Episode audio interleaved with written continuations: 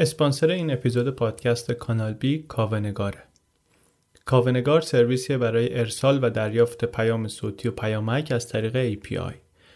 یعنی اگر سرویس یا اپلیکیشنی دارید که باید برای مشترکانتون کد اعتبار سنجی بفرستین می‌تونید با کاونگار این کارو بکنید. برای دیولوپرها هم امکانات خوبی داره کیت توسعه سریع داره SDK داره برای زبانهای C Sharp, PHP, Node.js, Python و Golang اگر امکاناتش به کار شما میاد می‌تونید یه اعتبار رایگان آزمایشی به ارزش 5000 ریال بگیرید و سرویسشون رو امتحان کنید. اگر هم سرویس رو خریدین ولی راضی نبودین ده روز گارانتی برگشت هزینه دارن آدرس سایتشون هم هست kavenegar.com k a v e n e g a r.com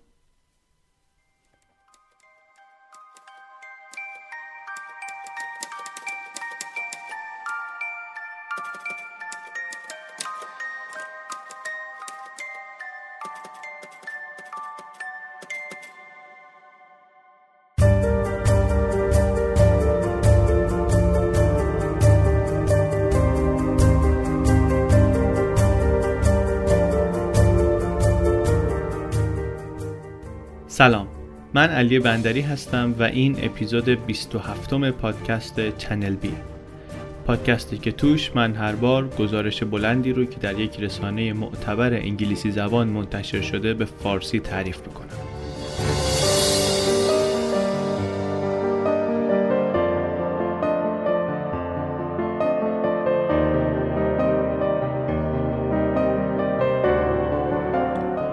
سوژه این قسمت خانم آنگلا مرکله منبع اصلی پروفایلی که از ایشون نوشته شد دو سال نیم پیش منتشر شد در نیویورکر و خیلی وقت بود که قولش رو داده بودیم.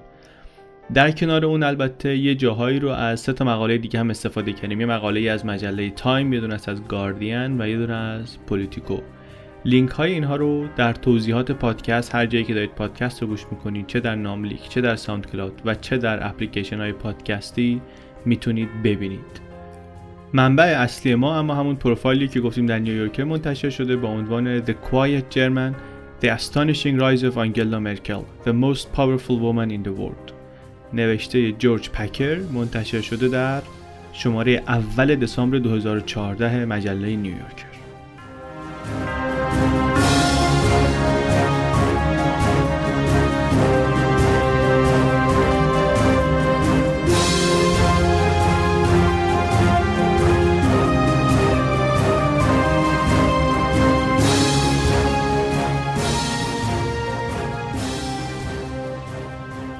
یه بعد از ظهر تابستونی در قایشتاگ ساختمون پارلمان آلمان.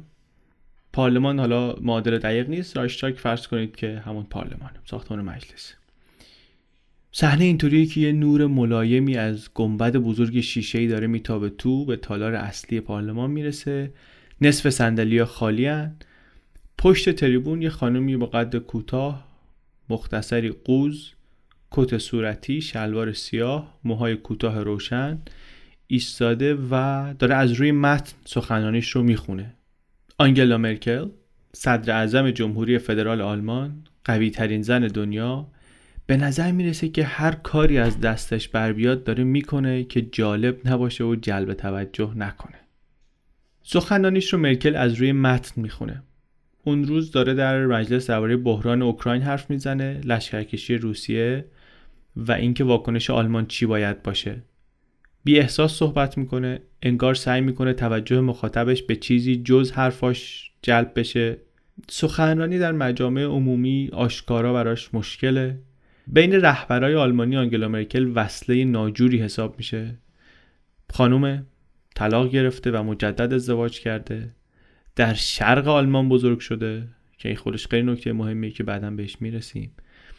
شیمی کوانتوم خونده. این ترکیب ویژگی های ناآشنا رو داره برای سیاست مدار در جول آلمانی. ولی باز با همه اینا بعضی وقتی می‌خوان دلایل موفقیتش رو توضیح بدن همه جا رو نگاه می‌کنن به جز خود این آدم. یه خانم سیاستمدار دیگری اهل آلمان شرقی هست میگه که بعضیا هستن که می‌خوان چیزایی که نمیپسندن رو ندیده بگیرن. میگن یه زن معمولی از آلمان شرقی که خصوصیت های معمولی سیاستمدارا رو نداره نباید همچی سمتی بگیره. نمی‌خوان بپذیرن که سیاستمدار خوبیه که به اینجا رسیده.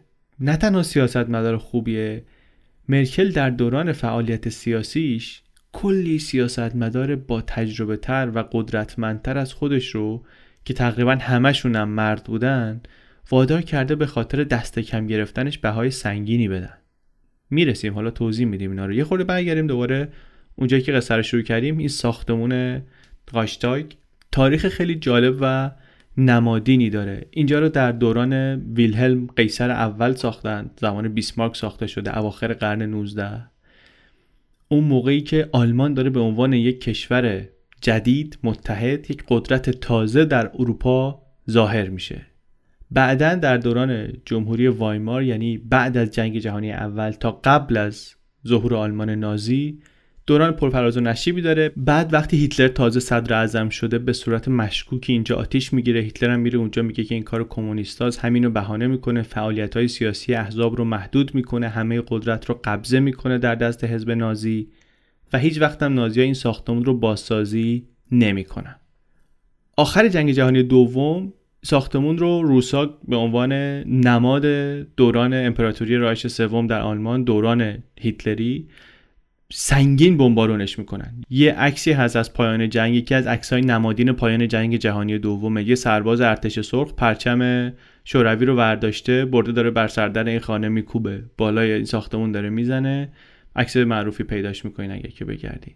یکی از نمادهای فتح برلین شده بعدا.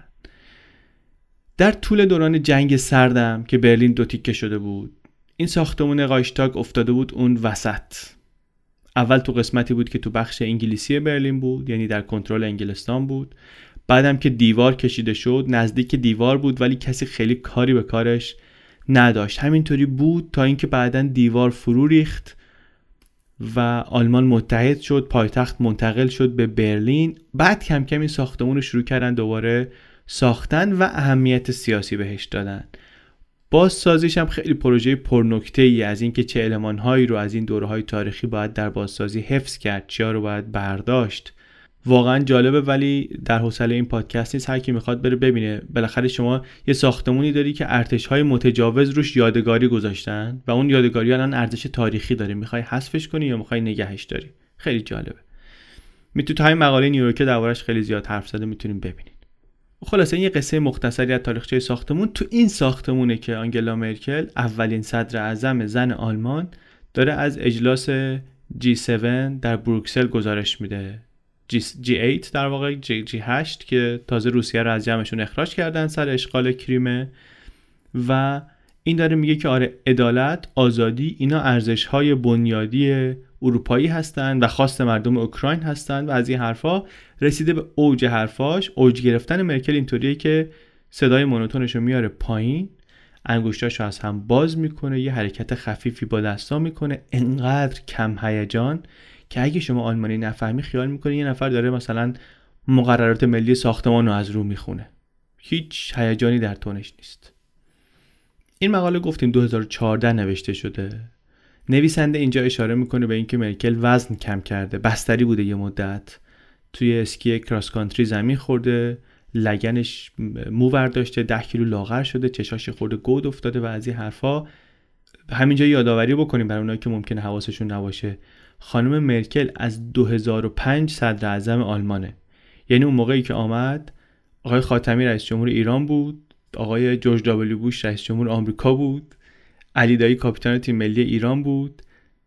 سین سیتی فیلمی بود که تازه اومده بود به بازار. تو ایران مارمولک تازه ملت داشتن می‌دیدن و دو سال هنوز مونده بود که اولین آیفون معرفی بشه.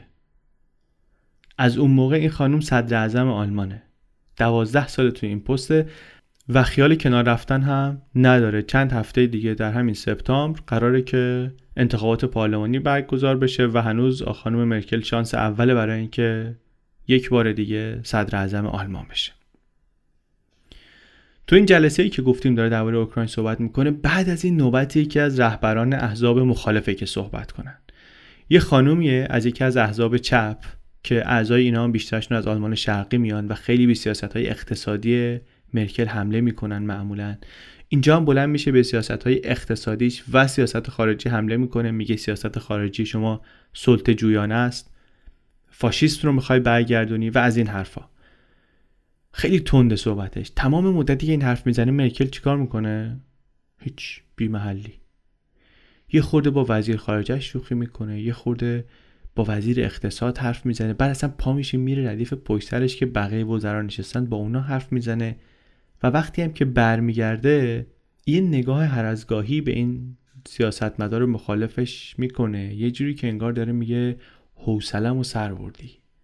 تموم که میشه حرفای این یه چند تا از همحزبیاش گوشه ای سمت چپ مجلسون تنش اینا دست می‌زنن. بعد یکی یکی های سوشال دموکرات ها و سبزا و حزبای دیگه میان از مرکل دفاع می‌کنن و به اون حزب چپ حمله می‌کنن. یه خوردم شلوغ میشه یکی دیگه از اون چپای نقل قولی می‌کنه. از برشت میگه که برتول برشت میگه که کسی که حقیقت رو نمی‌دونه فقط احمقه. اما کسی که حقیقت رو می‌دونه و میگه که دروغه جانیه مجرمه.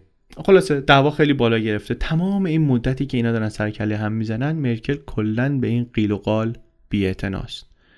میره میاد با این اون حرف می‌زنه. واقعا نشونه ای بروز نمیده که این حرفها براش کوچکترین اهمیتی داره. اخبار که گزارش اون روز رو میدن میگن امروز پارلمان یک روز دراماتیک داشت. ولی زبان بدن مرکل چیز دیگری میگه. انگار میگه این شلوغی مختصری بود ایجاد شده توسط اقلیتی کم اهمیت. اوضاع تحت کنترل خانم صدر اعظمه.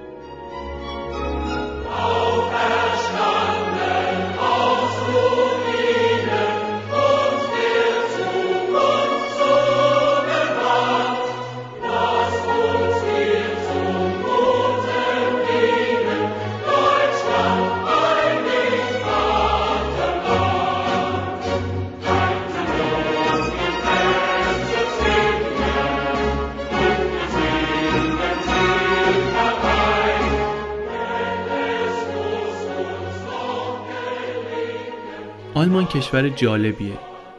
یک مورخی درباره اتحاد آلمان یا شاید بهتر باشه بگیم دوباره وصل شدن آلمان شرقی به آلمان غربی که اواخر دهه 80 میلادی رخ داد میگه این شانس دومیه که نصیب آلمان شده بعد از 100 سال سیاست های تهاجمی که باعث ویرانی آلمان شده باعث ویرانی قسمت زیادی از اروپا شده.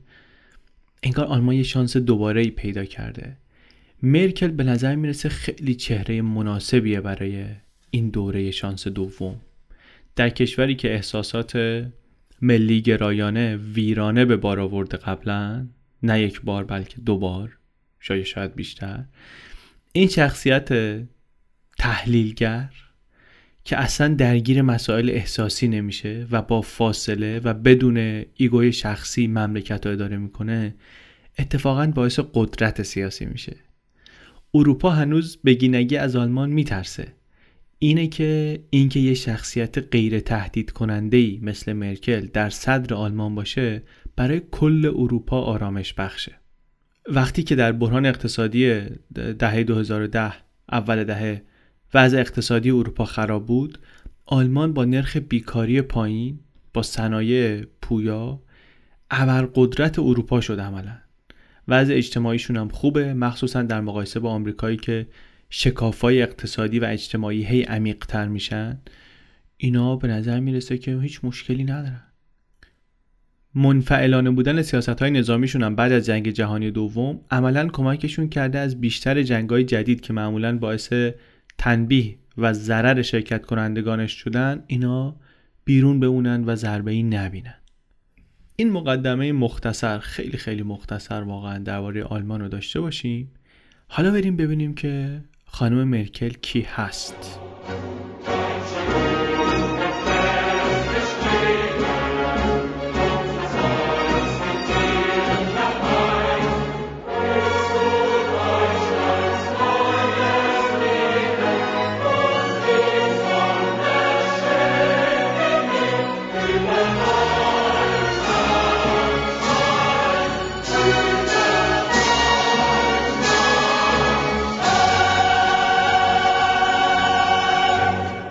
مرکل سال 1954 در هامبورگ متولد شد در آلمان غربی. 54 دیگه آلمان دو قسمته آلمان غربی بود اون موقع. پدرش هورست کسنر کشیش کلیسای لوتری بود. یکی از معدود مؤسسه هایی که بعد از تقسیم آلمان در هر دو بخش شرقی و غربی به کارش ادامه می‌داد. آدمی بود جدی و سختگیر پدرش. یه مدت بعد از تولد آنگلا با وجود مخالفت زنش خانواده رو برداشت برد اون طرف مرز تا در دل جمهوری دموکراتیک آلمان کشوری که ما به اسم آلمان شرقی می‌شناسیم به کلیسا خدمت کنه اون سال حدود 200 هزار نفر از آلمان شرقی فرار کرده بودن آمده بودن غربی. تصمیم غیرمعمول این آقا باعث شده بود که مقامات کلیسای آلمان غربی بهش بگن کشیش سرخ. آنگلا بزرگترین فرزند خانواده بود. یک خواهر و یک برادر کوچکتر داشت. اینا رفتن یه شهر کوچیکی به اسم تمپلین در شمال برلین. اونجا شروع کردن زندگی کردن. خانوادهشون توی مدرسه علوم دینی به اسم والتولف اونجا زندگی می‌کردن. خانواده عملا تو همون مدرسه زندگی می‌کردن. مدرسه علوم دینی یه ساختمونی بود. سی تا ساختمون در واقع مجتمعی بود. ساختمون های قرن 19 متعلق به کلیسا. چند صد نفر معلول جسمی یا ذهنی هم اونجا زندگی می‌کردن کشاورزی می‌کردن محصولاتشون رو میفروختن این خانواده هم همونجا ساکن بودن. یه کسی که این املاک رو موقع اداره می‌کرد میگه جای ترسناکی بود اینجا. گاهی تا 60 نفر آدم توی اتاق میموندن. بدون اینکه مبلمانی اونجا داشته باشه به جز مثلا تخت سفری. یه بار مرکل خودش تعریف می‌کرد که بعضی از ساکنان اونجا زمینگیر بودن معلولیت شدید داشتن. و میگه که زندگی کردن توی محله افراد معلول برای من تجربه خیلی مهمی بود. اون موقع بود که من یاد گرفتم که با اینها معمولی رفتار کنم. چطور؟ نگاه هم نگاه درستی باشه به اینها. زندگی در آلمان شرقی از بعضی جهات میگن مثل زندگی در صحنه تئاتر بود. دولت می‌گفت ما یک دولت مستقلیم. اما واقعیت این بود که بین کشورهای بلوک شرق بیشترین نزدیکی رو به مسکو اینها داشتن.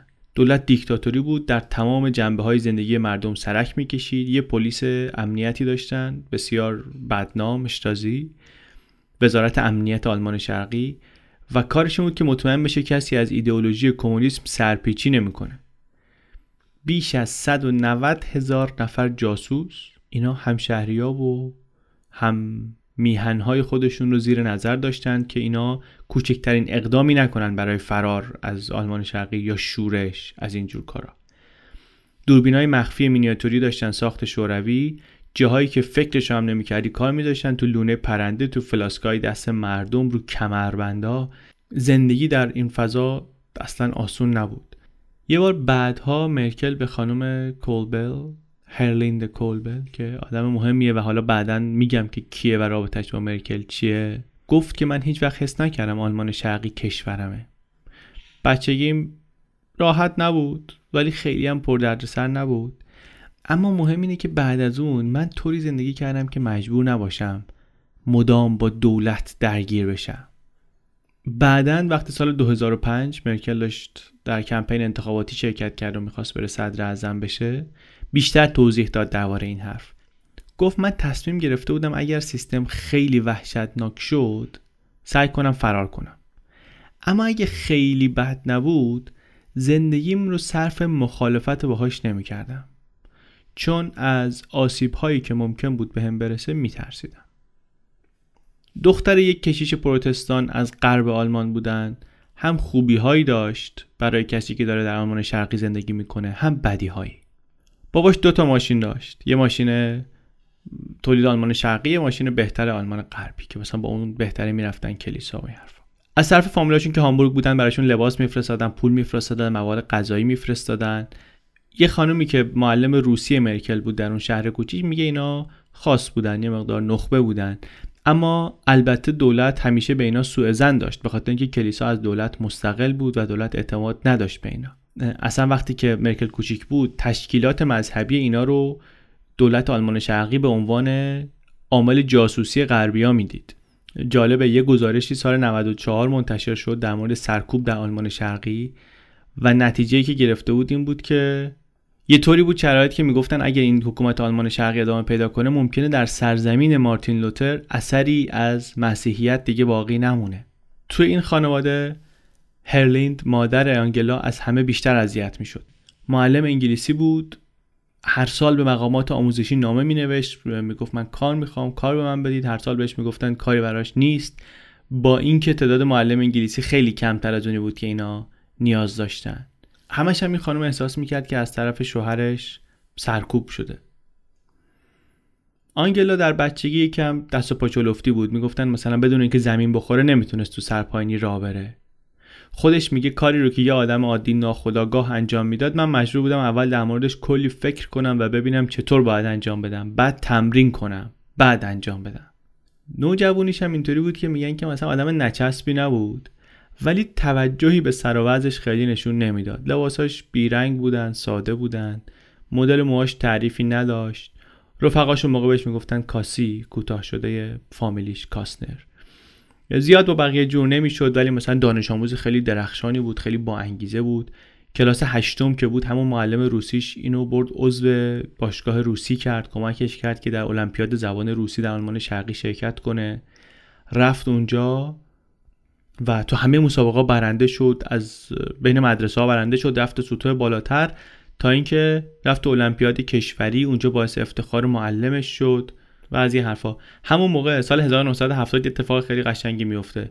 نشون میده که این خانواده بروجوهای کاسنر چه جایگاهی داشتن در اون محل. توی یکی از جلسه های محلی حزب آمار موفقیت باشگاه زبان روسی شهر رو خوندن. این خانومی که معلمش بود خودش هم عضو حزب بود در اون شهر کوچیک. خیلی خوشحال بود خیلی انتظار تعریف و تمجید داشت.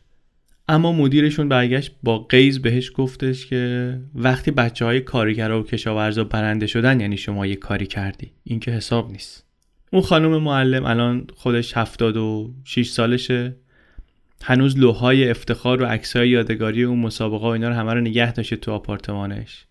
بابای مرکل یه دفعه یه بریده روزنامه فرستاد واسه این خانم که توش یه عکس از مرکل چاپ کرده بودن کنار پوتین رئیس جمهور روسیه.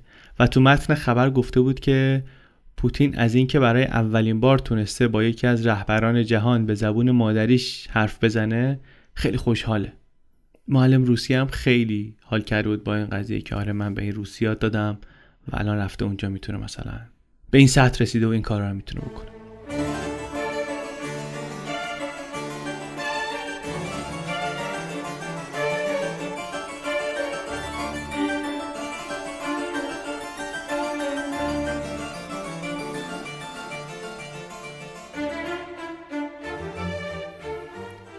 بعد که مرکل بزرگتر شد و رسید به اون جایی که باید شغل انتخاب می‌کرد راهی رو انتخاب کرد که خیلی وقتا کمونیستا انتخاب می‌کنن به جای راه دین و خدا و این حرفا میرن سراغ علم.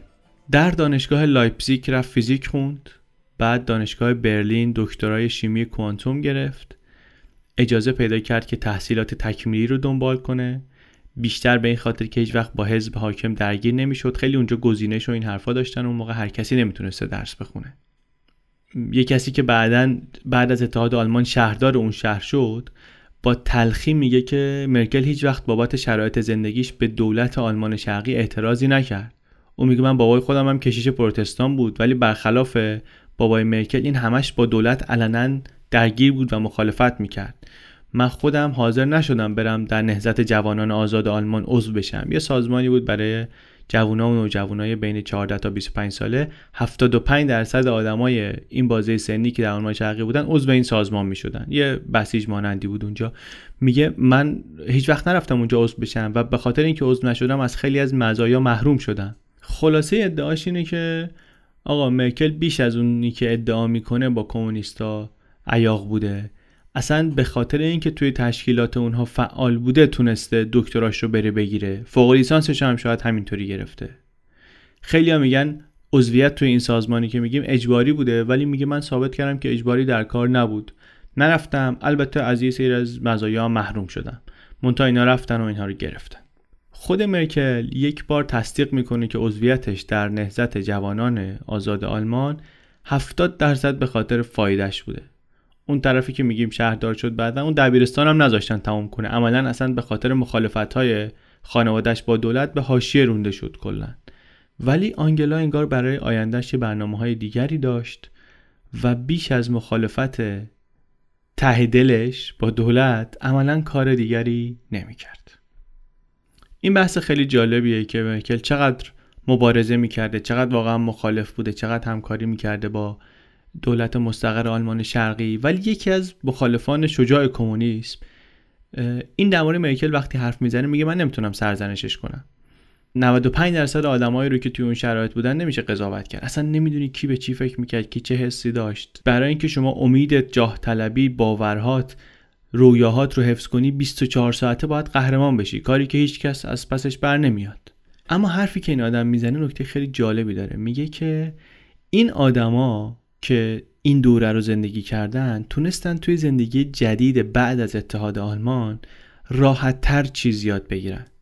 به جای سریع واکنش نشون دادن اینا بلد بودن صبر کنن خوب ببینن قبل از حرف زدن همه جوانب رو بسنجن.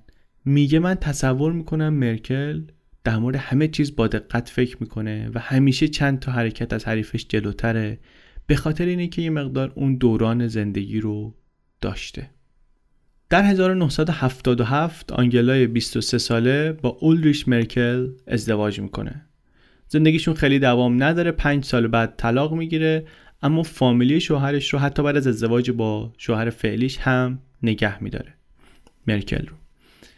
ده سال آخر عمر آلمان شرقی این خانم به عنوان شیمیدان کوانتومی در آکادمی علوم آلمان شرقی کار می‌کنه. یک مؤسسه تحقیقاتی غمانگیز حوصله سربر نزدیک خوابگاه های سربازای اشتازی در جنوب شرقی برلین اونجا یه مقاله ای داره می نویسه تنها زن بخش شیمی نظری هم هست.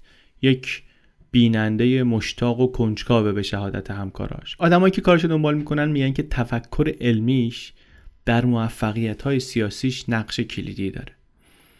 یکی از مقامات ارشد دولت مرکل میگه معمولا بهترین تحلیلگر در هر موقعیتی خود مرکله. معلفه های مختلف رو بررسی می‌کنه پیش بینی های درست رو انجام میده. روش علمی داره. با مسائل با روش علمی برخورد می‌کنه مقایسه می‌کنه سناریو می‌سازه ریسک ها رو میسنجه واکنش ها رو پیش بینی می‌کنه و بعد حتی بعد از اینکه تصمیمش رو گرفت هم یک درنگی می‌کنه که فاصله بندازه بین تصمیم گرفتن و عمل کردن. یه بار یه داستانی از دوران کودکی خودش تعریف می‌کنه در کلاس شنا. میگه 45 دقیقه من رو تخته پرش رو دایو وایسادم و تازه وقتی داشت زنگ می‌خورد تونستم بالاخره بپرم تو استخر. فکر می‌کردم چی کار باید بکنم و از این حرفا. نگرش علمی و ملاحظه کاری تحت حکومت دیکتاتوری اینا شدن ویژگی های مکملی که در کنار هم این زن قوی رو ساختن که بر دنیای مردانه و بر دنیای مردها در سیاست آلمان حکومت کنه. در یه مصاحبه با بیلد خودش با یه مختصری کنایه میگه که مردای آزمایشگاه دستشون در آن واحد روی همه دکمه ها بود. همش اینو می‌زدن اونو می‌زدن. من نمی‌تونستم بهشون برسم. چون که باید فکر می‌کردم. دنبال که بکنیم مسیر زندگی سیاسیشو می‌بینیم که در طول دوران کاری دو فضیلت به دست آورد که بعدا هم به دردش خورد. یک صبر کردن برای رسیدن به موقعیت مناسب. دو دم فرو بستن به وقت خاموشی. آدمی که سیاست رو مثل علم می‌بینه واقعا. مثل ماشین یادگیری هم هست. میگن قبل از اینکه بخواید باهاش مخالفت کنید باید از حرفتون مطمئن بشید. همیشه اقتدار کسی رو داره که می‌دونه حق با اونه. در مورد چیزی وقتی به نتیجه می‌رسه انگار نظر خودش کاملا مطمئنه. هر روز صبح مرکل با قطار شهری از آپارتمانش می‌رفت به این آکادمی علوم. آپارتمانش جایی بود در محله پرنس لاوربرگ.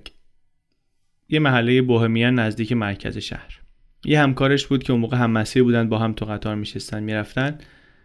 اون میگه که من متوجه شدم این جدی ترین محقق بخش شیمی نظریه و خیلی شاکیه از اینکه به نشریات و دانشمندای آلمان غربی دسترسی نداره. خیلی وقتا مثلا کله گنده های کمونیست می اومدن شهر اینا همکاراش ول می‌کردن کار می‌رفتن. دنبال اونا استقبالشون از اینجور کارا این جایی نمی‌رفت سر جاش میموند. واقعا انگار یه آدمی بود که مثلا یه دیدی داشت یه هدفی داشت می‌خواست به جایی برسه.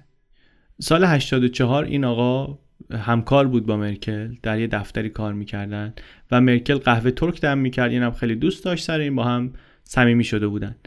هر دو دیدگاه انتقادی داشتن به دولت آلمان شرقی. این آقا پنج سال در شوروی درس خونده بود و وقتی که اخبار سیاست های اصلاح اقتصادی گورباچوف رو از تلویزیون میشنیدن مرکل ازش در مورد این پرسید که واقعا فکر می‌کنی تغییرات اساسی ممکنه به وجود بیاد؟ هر دو فکر می‌کردن که دنیای اون طرف دیوار واقعا از دنیای خودشون مطلوب تره این آقا البته بعدا که اسناد درآمد معلوم شد که به زور اشتازی مجبور شده بوده جاسوسی کنه هرچند که ظاهرا کسی رو هیچ وقت لو نداده. یک روزی در سال 1985 مرکل داشت می‌رفت سر کار تو دستش متن سخنرانی ریچارد فون وایتسکر رئیس جمهور آلمان غربی به مناسبت 48 سالگرد پایان جنگ. در این سخنرانی وایتسکر با صداقتی بی سابقه از مسئولیت آلمان درباره هالوکاست حرف زد و اعلام کرد که روز شکست کشور روز آزادیه. روزی که جنگ تمام شد و ما باختیم روز آزادی حساب میشه. گفت ما آلمانی ها با مواجهه با گذشته خودمون باید هویت و آیندهمون رو دوباره تعریف کنیم. خیلی سخنرانی تاریخی و مهمیه در غرب آلمان بازگشت کشور به مدنیت به انسانیت این چیزها رو نشون میده. اما در شرق جایی که ایدئولوژی کمونیستی باعث شده بود که تاریخ امپراتوری رایش سوم اصلا جور دیگری نوشته بشه این سخنرانی تقریبا ناشناخته موند. کسی خیلی از این خبر نداشت. مرکل هم از طریق ارتباطاتش در کلیسا یک نسخه ای از سخنرانی تهیه کرده بود و به شدت خوندنش روش تاثیر گذاشته بود. دوران جالبیه. دورانیه که مردم واقعا در آلمان شرقی خب خیلی امیدوارن هنوز که بالاخره متحد بشن از این وضع نجات پیدا کنن. خیلیشون امیدشون اینه. در غرب که احتیاج کمتری دارن به این اتحاد دیگه ناامید شدن. احساسات ملی هم که سرکوب کردن بعد از جنگ. واقعا یه حالت بیهویتی غالب شده در غرب آلمان. خلع بزرگی برای معنی دادن به زندگی انگار اون موقع اونجا وجود داره. اما هیجانی که مرکل داره درباره این سخنرانی نشون میده که این واقعا به آلمان واحد به تاریخ آلمان به فرهنگ آلمان علاقه خاصی داره. یک سال بعد از این مرکل اجازه پیدا کرد برای عروسی یکی از فامیلاشون بره آلمان غربی. از سفر که برگشت انگار متقاعد شده بود که سیستم سوسیالیستی آخر عاقبتی نداره. این همکارش میگه که خیلی تو این سفر تحت تاثیر آلمان غربی قرار گرفته بود ولی برگشت. نه به خاطر وفاداری به دولت و اینا بلکه خانواده و روابط و این چیزا بود که برش کرد اون موقع منتظر بود که سال 2014 بشه. سی سال قبل از 2014 داریم صحبتشو می‌کنیم. منتظر بود 2014 بشه 60 سالش بشه حقوق بازنشستگیشو بگیره و اجازه پیدا کنه بره کالیفرنیا. شهروندای آلمان شرقی قانون این بود که بعد از 60 سالگی اجازه مسافرت پیدا می‌کردن این هم چشم انداز زندگیش این بود زندگی مرکل ولی شب نهم نوامبر سال 1989 تغییر کرد From ABC, this is World News Tonight with Peter Jennings. Reporting tonight from Berlin. From the Berlin Wall specifically. Take a look at them. They've been there since last night. They are here in the thousands. They are here in the tens of thousands. Occasionally they shout, Die Mauer muss weg, the wall must go. Thousands and thousands of West Germans come to make the point that the wall has suddenly become irrelevant. Something, as you can see, almost a party on. How do you measure such an astonishing moment in history? The East German government said tonight they were going to make more openings in the wall, at least a dozen more.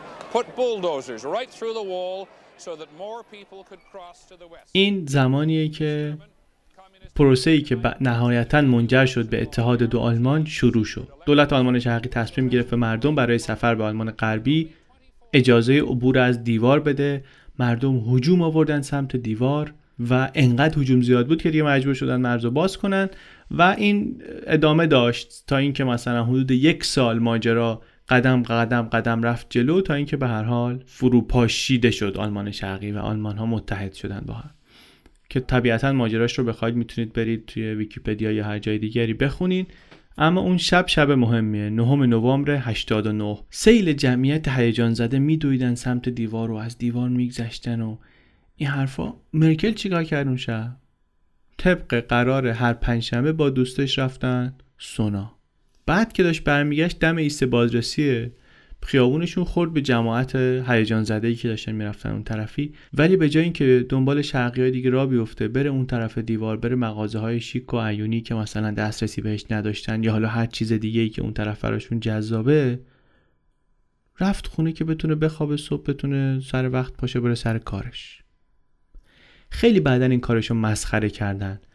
گفتن آدم مبتزلی آدم بی احساسیه اما واقعیت اینه که هیچ کدوم از اهالی آلمان شرقی طی ماهها و سالهای بعد به اندازه مرکل از این آزادی های جدید استفاده نکردن. هرچند این آدمی بود که اون شب ندوید مثل بقیه بره اون بر دیوار. اصول سیاسی مرکل خیلی اصول زیادی نیستن. اصلا اصل غیرقابل حذف خیلی نداره. ولی یکی از اون اصول غیرقابل حذف فلسفه سیاسی مرکل حق دنبال کردن خوشبختیه آزادی و خوشبختی چیزایی که خیلی براش مهمه. و این البته به گفته یکی از سیاستمدارای آلمانی به خاطر تجربه زندگی در جامعه که روزنامه ها توش سانسور می شدن کتابا مجوز می‌خواستن مجوز نمی گرفتن ممنوع می شدن سفر رفتن ممنوع بود و از اینجور محدودیت ها وجود داشت. یک ماه بعد از سقوط دیوار برلین مرکل یه سر رفت دفتر یکی از گروه های سیاسی جدید به اسم بیداری دموکراتیک که نزدیک آپارتمانش بود گفتش که آقا کمکی از دست من برمیاد کاری هست من بتونم بکنم. اینم گذاشتنش سر کار بستن کامپیوترهایی که دولت آلمان غربی فرستاده بود براشون. همینجوری رفت آمدش به اونجا ادامه پیدا کرد. اوایل کسی بهش توجه خاصی نداشت ولی شرایط و یک کمی هم شانس موقعیت خوبی براش درست کرد. ماه مارس سال 90 آمار در اومد که آقای شنور ولفگانگ شنور رهبر حزب بیداری دموکراتیک برای اشتازی جاسوسی می‌کرده خودش. در یک جلسه استراری یک کشیش مخالفی رو به عنوان جانشین این انتخاب کردن. از مرکل که بالاخره یکی از جوانایی بود که اونجا میپلکید خواستن که این بره جماعت روزنامهنگار عصبانی رو که جلوی در بودن آروم کنه رفت و با چنان آرامش و اطمینانی این کار رو کرد که بعد از اینکه انتخابات برگزار شد انتخابات آلمان شرقی ماه مارس اون سال برگزار شد این آقای دبیر کل جدید حزب مرکل رو به نخست وزیر معرفی کرد به کسی که شده بود اون موقع نخست وزیر جدید آلمان شرقی اولین و آخرین نخست وزیر آلمان شرقی هم بود بعد از یه مدتی دیگه اون کشور جمع شد. مرکل رو به اون معرفی کرد پیشنهاد کرد که اینو بکنش سخنگوی خودت. آقا البته اون موقع سخنگو داشت برای همین مرکل رو کرد معاونش. میگن که اون موقع مرکل آدمی بود خیلی سخت گوش که هیچ وقت خودشو نمی آورد جلو چشم. می‌دونست باید کاری رو بکنه خوب انجامش می‌داد اما نه به هدف اینکه مدیر بشه ارتقایی بگیره. کار خودشو می‌کرد. مدیر کس دیگری بود. رئیس مرکل اون کسی بود که شده بود سخنگو. مرکل معاون سخنگو بود. افتخار کار به سخنگو می‌رسید. کارا رو هرچند مرکل کرده بود ولی برای مرکل این مهم نبود. کارشو می‌کرد. کفایتش باعث شد که نخست وزیر بهش اعتماد کنه و چند باری توی سفرها به پایتختهای خارجی اینو برداره با خودش ببره. سر و شکلش هم میگفتش که شبیه یه دانشمند تیپیکال اهل آلمان شرقیه. دامن گل و گشاد موی کوتاه دمپایی بندی بعد از یکی از سفرهای خارجی آقای نخست وزیر به یکی از مدیرای اداری گفتش که آقا این مرکل رو ببر یه چند دست لباس براش بخری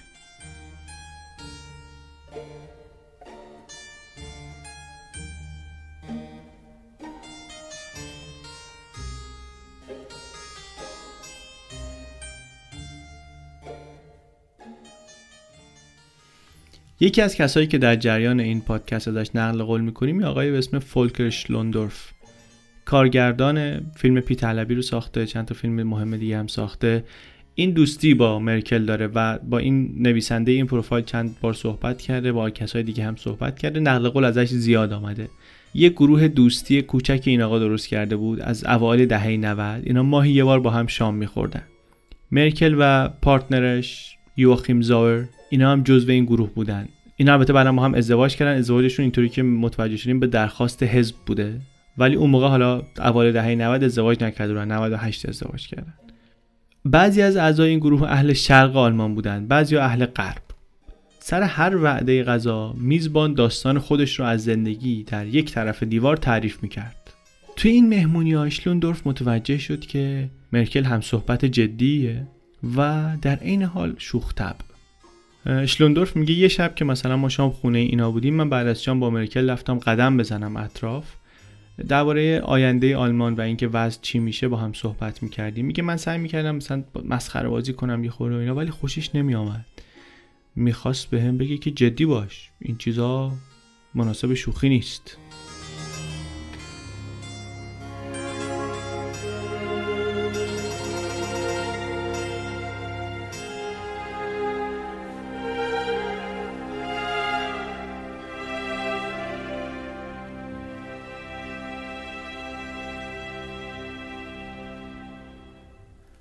تصمیم مرکل برای وارد شدن به سیاست مهمترین سر زندگی مبهمشه.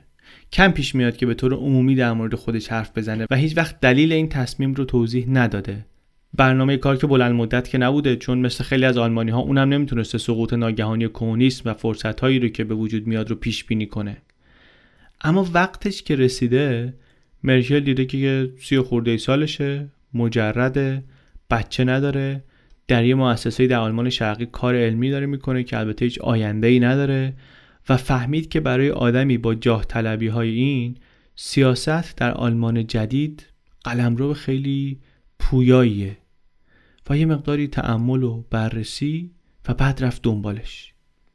دور دوره اتحاده. اتحاد یعنی آلمان شرقی وصل بشه به آلمان غربی.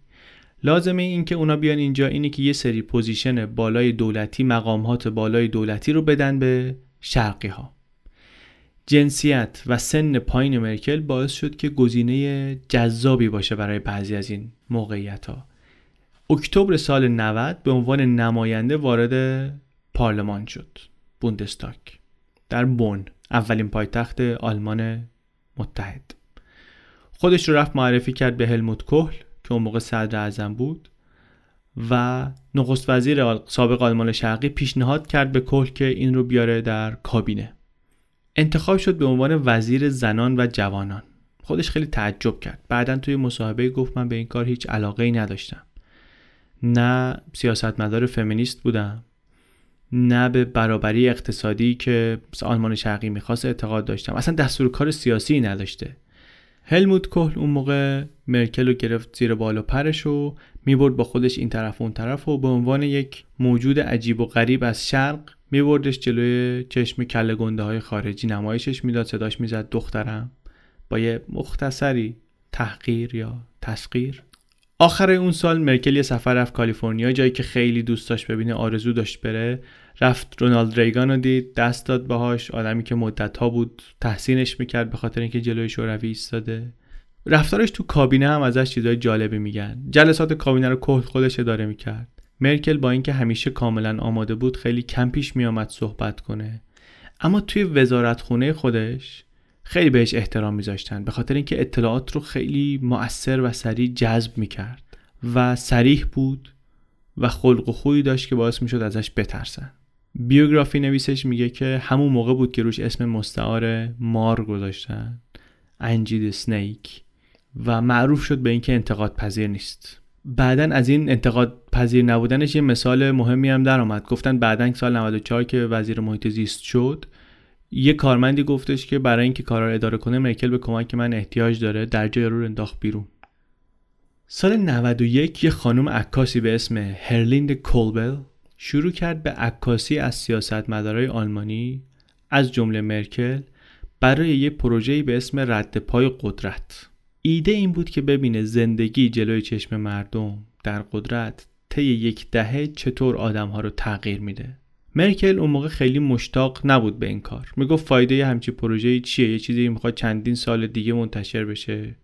سیاستمدار لازم همیشه جلوی چشم مردم باشه. از این گیر و گورا داشت ولی بالاخره این خانم قانعش کرد. خیلی عکس های جالبیه اینا. پستر این مقاله هم یه مجموعی از همین عکسهایی که از مرکل گرفته شده.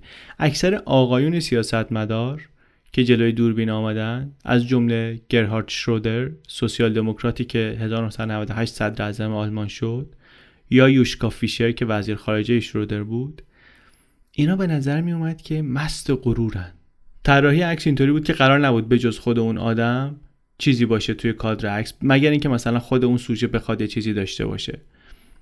مثلا شرودر می‌خواست که با سیگار عکسشو بگیرن. می‌خواست این شکلی مردم ببیننش. اما مرکل جلوی دوربین هیچ چیزی اضافه نکرد به خودش. کولبل میگه همون جوری بود. یه مقدار زمخت بدون لطافت ولی از همون اول متوجه قدرتش می‌شدیم. مرکلی که مصاحبه زیاد نمی‌کنه و به جز زمان انتخابات اهل نشستن و صحبت کردن با مطبوعات و اینا نیست و اطلاعات زیادی از زندگیش نداریم در این جلسه های عکاسی جواب سه تا سوال کلبر رو که 15 سال از خودش بزرگتره میده. سه تا سوالش اینه امسال چی یاد گرفتی؟ چی رو فراموش کردی؟ و آیا وقت کردی کیک آلو بپزی یا نه؟ این دو نفر با هم یکی از عجیبترین رابطه های ممکن در سیاست مدرن رو دارن. در اولین عکسی که انداخته ازش چونه رو یه خورده داده پایین نگاهش بالاتره توی دوربین. خجالتی نیست البته خیلی هوشیار به نظر می‌رسه. بعد سال 96 کلبل میگه متوجه شدم که طرز ایستادنش عوض شده. دیگه خودش رو جمع نمی‌کنه. چونش میده بالا از بالا به دوربین نگاه می‌کنه صاف میایسته راست قامت تر شده اعتماد به نفسش بیشتر شده. اون سال در صحبت بعد از عکس گرفتن مرکل برگشته بود بهش گفته بود که قبلا سختترین کار برای من این بود که یه جا بیستم و به یه سخنرانی گوش بدم. نمی‌دونستم دستهامو چی کار باید بکنم یا چطوری بیستم. الان بهتر شدم. دیگه این پا اون پا نمی کنم مطمئنتر شدم و دلیلش دو تا چیز می‌تونه باشه. یکی اینکه یه نقشی رو بازی می‌کنم. دو اینکه یه نقشی برای خودم دارم. درست کردم اونجا. الماس مرکل این مدلی که دستاشو جلوی شکمش می‌گیره و نوک انگشتاشو میچسبونه به هم قبل از اینکه تبدیل بشه به مشخصه ظاهری معروف مرکل در کمپین انتخاباتی توی عکس 1998 همین خانم کولبل از مرکل ثبت شده.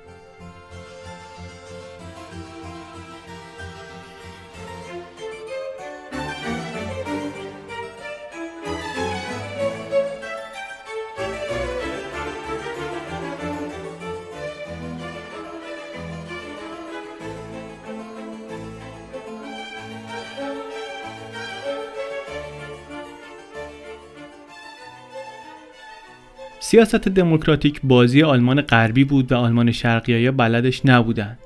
مرکل باید یاد می‌گرفت چطوری این بازی رو بازی کنه. به چنان دانش آموز سخت کوشی بدل شد که بعضی از همکارای اهل آلمان شرقیش نمی‌تونستن دیگه تحمل کنن. یکی از اعضای ارشد یکی از احزاب چپ یه بار متوجه شد که مرکل تو سخنرانیش میگه ما اهالی آلمان غربی انقدر خودشو با اونو یکی کرده بود. اما اون چیزی که باعث می‌شد مرکل به عنوان یک آدم قادر به تغییر در سیاست آلمان فعالیت کنه این بود که زیر لایه سطحی ماجرا واقعا به چیزی تعلق نداشت. بعد از اینکه حزب بیداری دموکراتیک به اتحادیه دموکرات مسیحی آلمان پیوست یا CDU Christian Democratic Union of Germany از این به بعد توی پادکست بهش میگیم CDU و قبل از انتخابات سال 1990 این رفت عضو حزب اتحادیه دموکرات مسیحی شد. اون موقع اینا بیشتر از سوشیال دموکرات ها پذیرای آلمان شرقی بودن که مثلا یه خورده لیبرال شده بودن و این حرفا.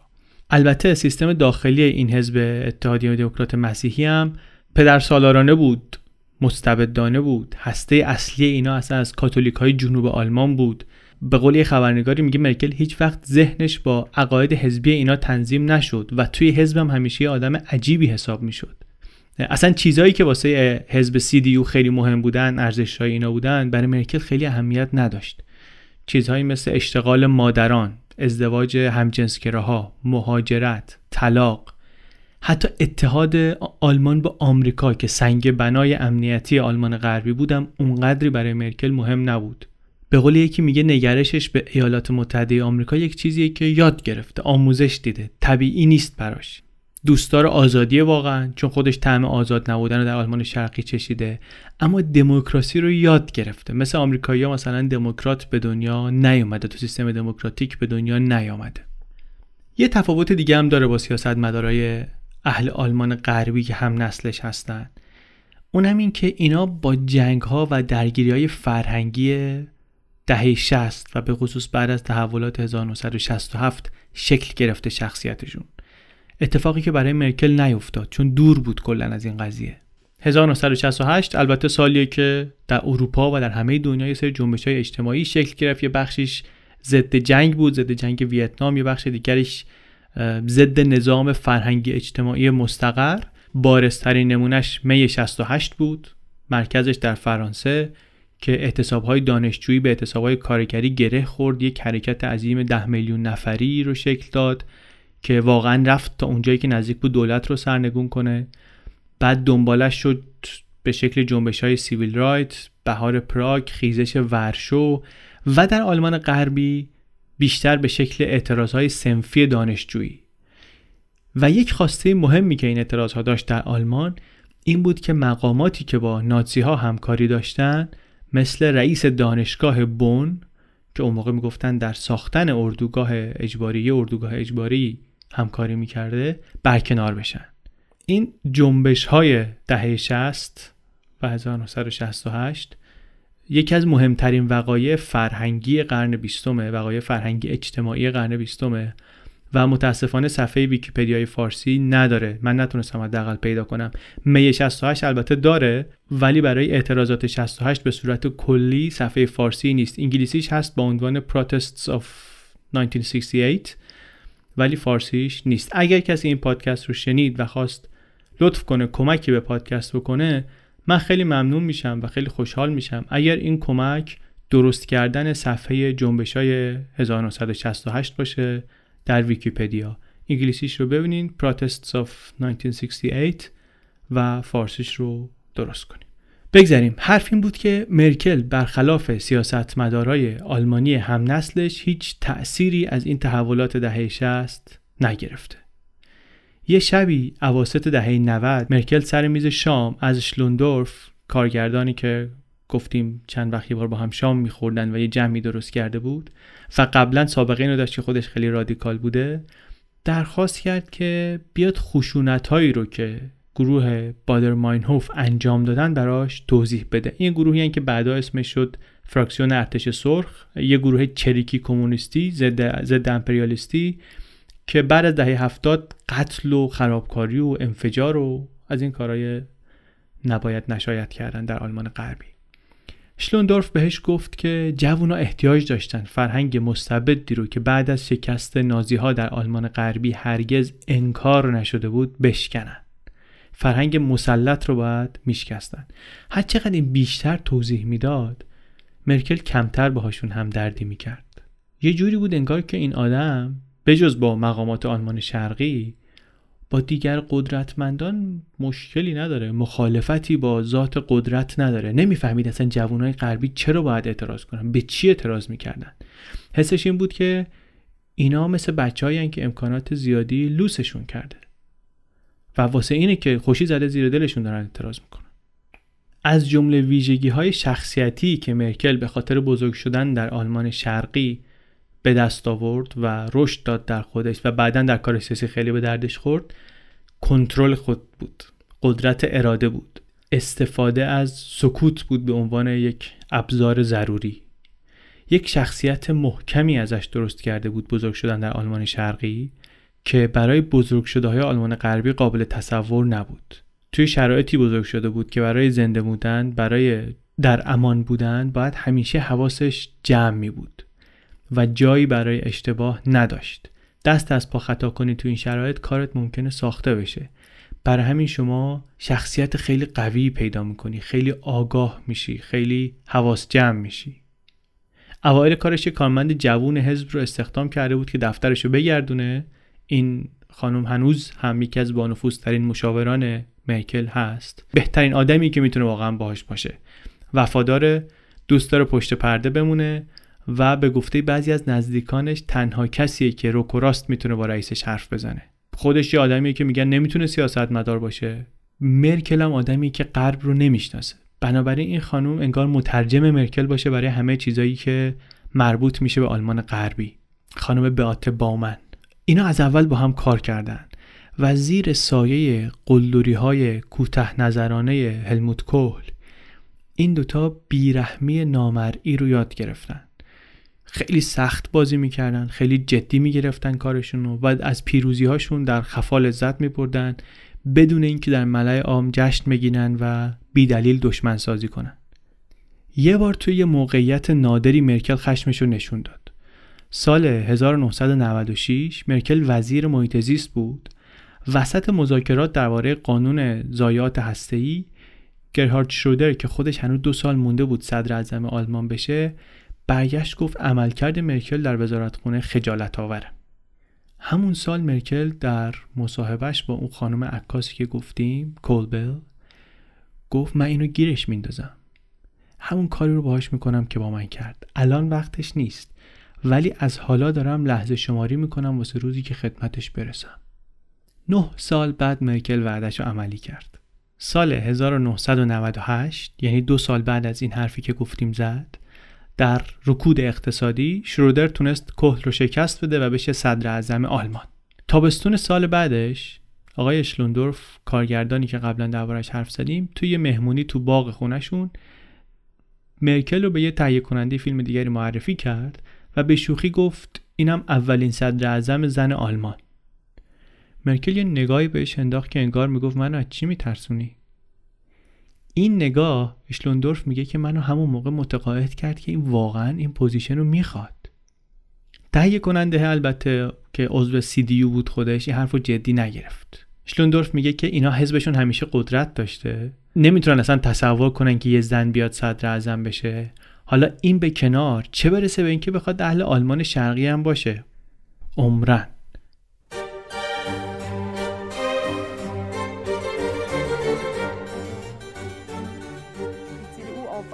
Modernisierungskurs geführt, der uns fit macht für das 21. Jahrhundert, der uns die Chance gibt, wieder mehr Arbeitsplätze in Deutschland zu haben, der uns die Chance gibt, wieder stärker in der Welt als eine wirtschaftlich fortschrittliche Kraft deswegen, weil es nicht stimmt.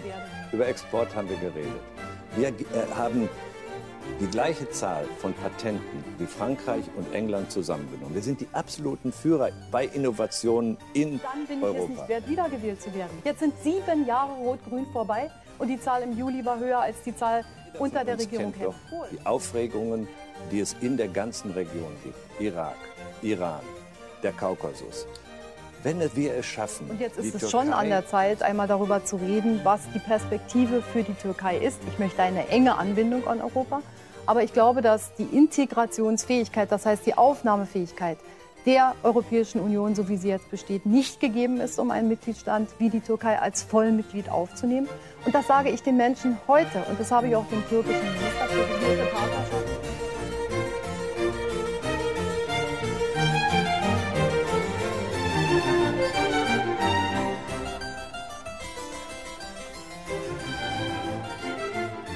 یک سال بعد نوامبر سال 99 حزب سیدیو رسوایی مالی به بار آورد.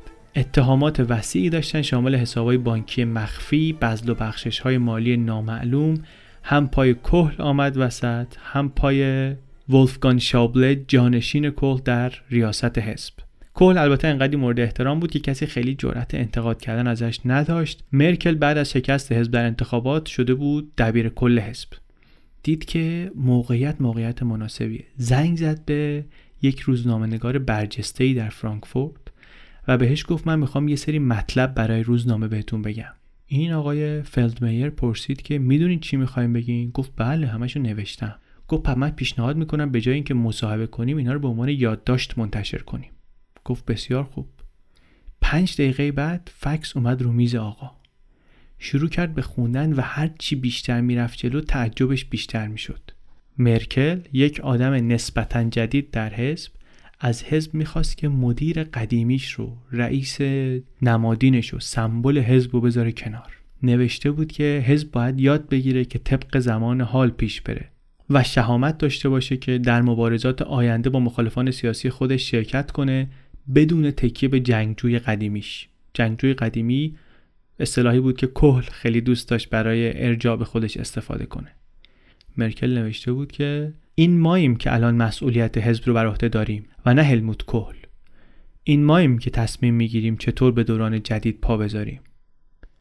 بدون اینکه خبر بده به شاوبله رئیس حزب این مقاله رو منتشر کرد. در واقع به پدر سیاسیش پشت پا زد و آینده شغلیش رو قمار کرد. برنده هم شد. چند ماه بعد مرکل شد رئیس حزب و کهل سقوط کرد به اعماق تاریخ. فلدمیر اون روزنامه‌نگاری که مرکل باش تماس گرفته بود میگه چاقو رو فرو کرد پشت کهل. به همینجا ولش هم نکرد یه دورم پیچش داد. این موقع بود که خیلی از آلمانیا برای اولین بار اسم آنگلا مرکل رو شنیدن. چند سال بعد یه نفری سر میز شام کنار کهل نشسته بود بهش گفتش که آی کهل این خانم دقیقا دنبال چیه؟ مختصر و مفید کهل گفت قدرت. بزرگترین اشتباه من گفت پشتیبانی از این مرکل جوون بوده. خودم قاتل خودم رو بزرگ کردم. مار پرورش دادم تو آستین خودم.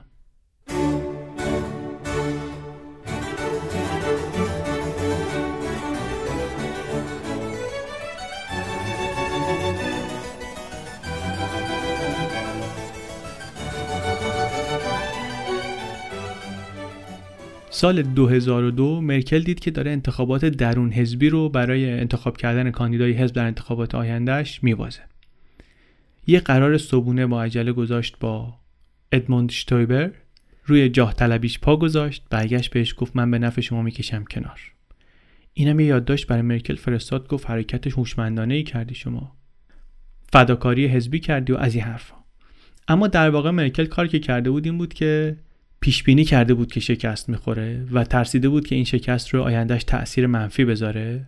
برای همین از این موقعیت احتراز کرده بود و کاری کرده بود که در نهایت موقعیتش بهتر بشه. این آقا رفت جلو نامزد حزب شد ولی در انتخابات به شرودر باخت و رفت کنار.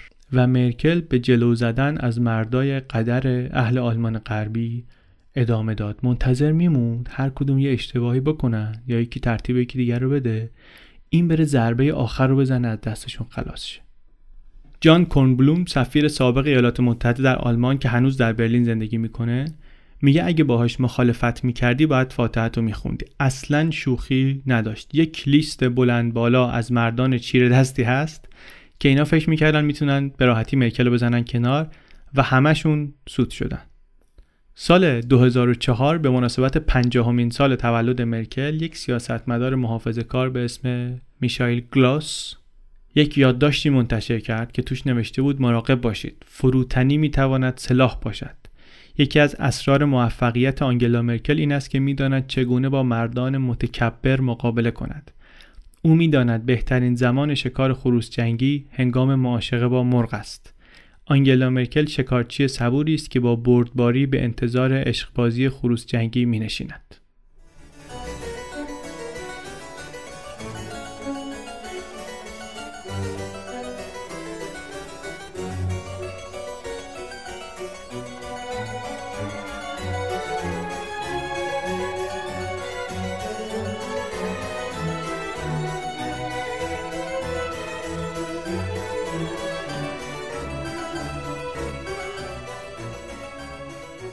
در دوره خیلی مناسبی مناسب برای مهارت هایی که داشت و شخصیتی که داشت به قدرت رسید. سیاست آلمان داشت وارد دوره جدیدی می‌شد. وضع کشور داشت به حال طبیعی برمیگشت و دیگه احتیاجی به شخصیت پدر سلطجو به عنوان رهبر نداشت آلمان. اولریش میگه مرکل شانس آورد که در دوره زوال نرینگری زوال ماچو مشغول کار بود. مردا متوجه این موضوع نبودن ولی مرکل انگار بود. سال 2005 که شرودر انتخابات زود هنگام برگزار کرد حزب اتحادیه دموکرات مسیحی آلمان مرکل رو به عنوان نامزد خودش معرفی کرد و انتخاب کرد. این انتخابات زودرس هم ماجرای خیلی جالبی داره. اگه علاقه من بودید این یکی رو در ویکیپدیای فارسی می‌تونید یه شرح خوب و تمیزی ازش پیدا کنید. خلاصه ماجرا اینه که آقای شرودر صدر اعظم بود. بعد دید که در انتخابات محلی ایالتها داره یکی یکی حزبش قدرت رو از دست میده حزب سوسیال دموکرات.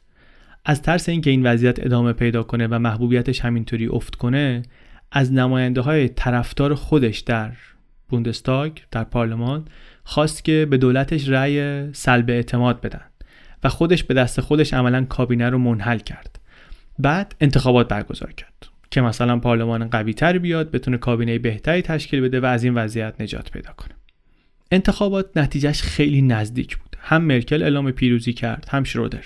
و بعد بعد از یک سری مذاکرات خیلی فشرده و سنگین و بسیار جالب نهایتا دولت شده ائتلافی مرکل شد صدر اعظم شرودر از سیاست رفت کنار هشت وزیر به اینا رسید هشت وزیر به اونا. شرح کامل ماجرا رو می‌تونید ببینید. واقعا چیز آموزنده یه برای اینکه دید آدم ببینه مثلا دولت ائتلافی اینطوری چطوری کار می‌کنه.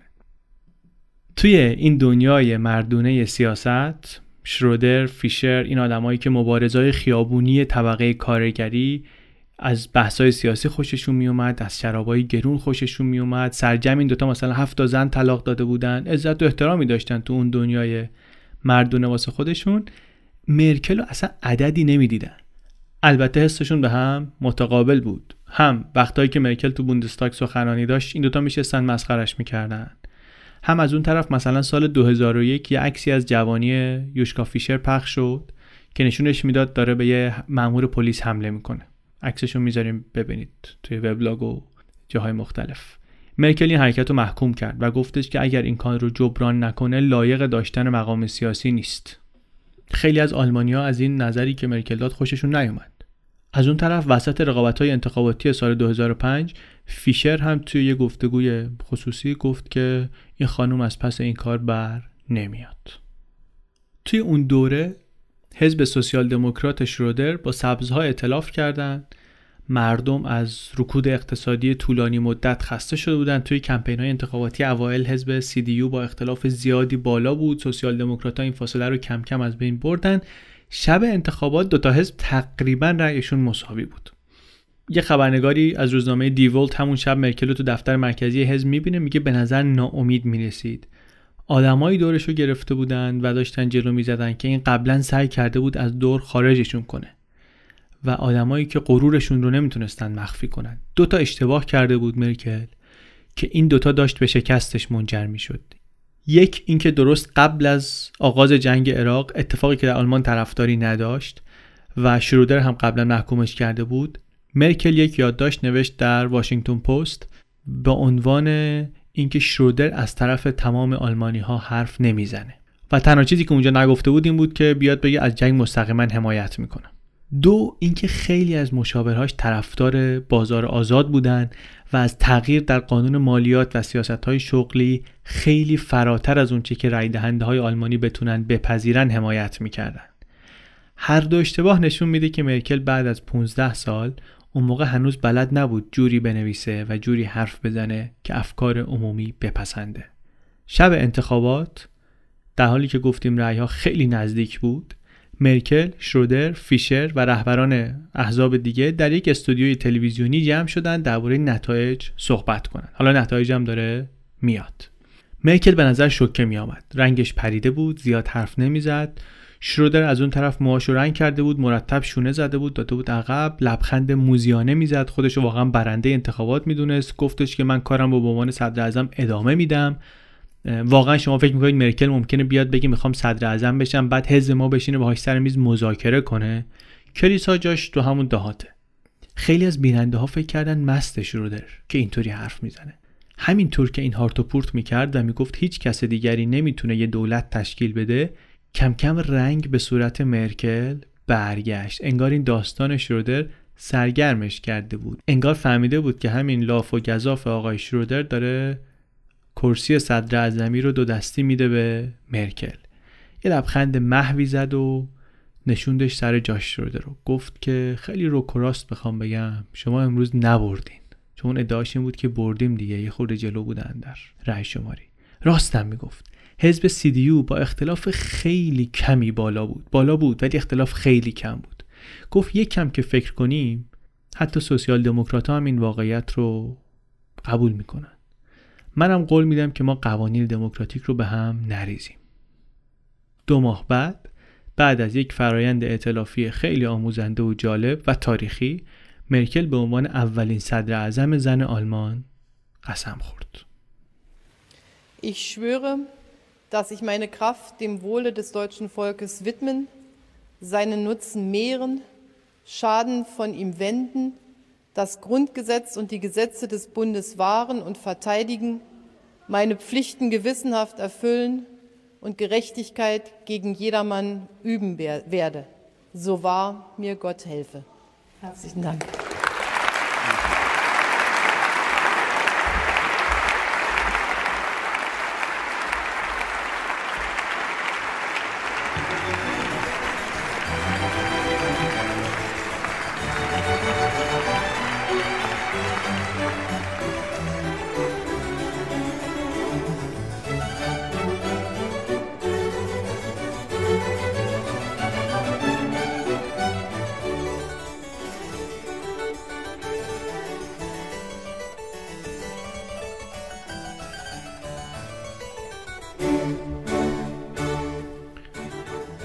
کسایی که مرکل رو می‌شناسن میگن همونقدر که جلوی چشم بقیه حوصله سربر و خسته کننده است در زندگی شخصی خوشمشرب و پر جنب و جوش. این تناقض رو هم مثل خیلی دیگه از ویژگیاش انگار دوران جوانی در آلمان شرقی درش به وجود آورده. در مکالمه های غیر رسمی و خبرنگارهای آلمانی براشون تعریف می‌کنه که مثلا رهبرای کشورهای دیگه چطوری حرف می‌زنن. اداشون رو در میاره با بیرحمی پشت سرشون حرف می‌زنه. سوژه های مورد علاقهش یکی هلموت کول یکی پوتین ملک عبدالله پاپ بندیکت 16 و الگور یه دفعه بعد از ملاقات با سارکوزی در بحران مالی منطقه یورو به روزنامه‌نگارا گفتش که همه مدت پاشو داشت عصبی تکون تکون می‌داد. یا یه دفعه اشلوندورف از مرکل پرسید که رهبرای دیگه موقع عکسای دست جمعی چی میگن؟ این یه خاطره بامزه تعریف کرد از یه دیالوگش با مدودیف. مدودیف اگه یادمون باشه کسی بود که در ریاست جمهوری 15 ساله آقای پوتین یک وقفه انداخته بود و یه مدتی رئیس جمهور بود. داشتن می‌رفتن سمت دریای سیاه داشتن جست می‌گرفتن برای عکاسا و اینا. مرکل میگه من به زبان روسی بهش گفتم که پوتین به من میگه که من هر روز صبح هزار متر اینجا شنا می‌کنم. شما هم از این کارا می‌کنی؟ میگه مدودیف برگشت گفت من 1500 متر شنا می‌کنم. یک ویژگی خیلی جالبی که درباره مرکل میگن اینه که استاد گوش دادنه. وقتی باهاش حرف می‌زنین 80 درصد شما صحبت می‌کنین 20 درصد اون. به همه این حس میده که می‌خواد به حرفشون گوش بده. اما واقعیت اینه که در عرض سه دقیقه تصمیمش رو گرفته. مثل کامپیوتر سریع تشخیص داده که این کار شدنیه یا نه. ولی باز داره به شما این حس رو میده که داره گوش میده.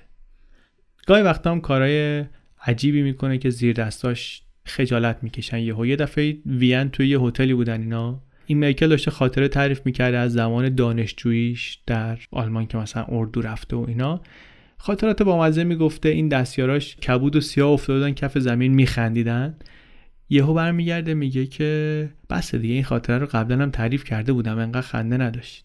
اینا بیچارا خجالت می‌کشن. یه بارم میگن که رهبر سوشال دموکراتا سیکمار گابریل آمد دیدنش بعد از انتخابات چند سال پیش. بعد یه دستیارش رو به مرکل معرفی کرد. گفت این خیلی پسر خوبیه این خیلی دستیار خوبیه. همیشه مواظب من هست که من چیز احمقانه نگم. مثلا می‌خواست تعریف کنه پسره. مرکل برگشت گفت گاهی وقتا هم زحماتش جواب داده.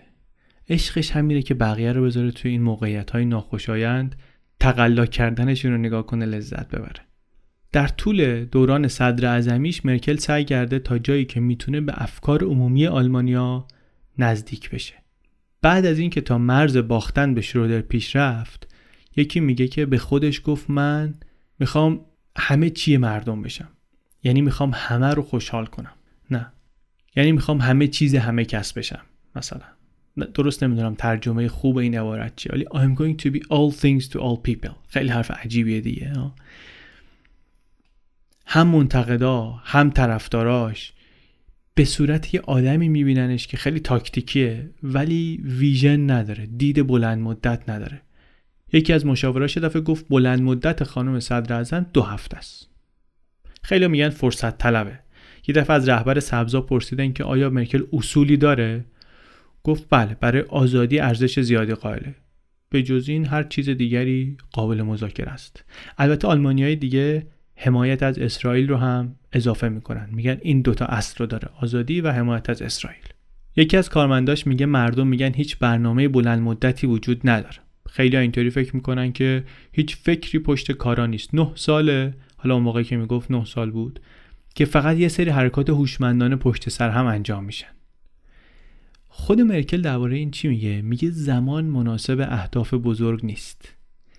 اما پشت این حرفش یک تحلیل خیلی جالبی هست.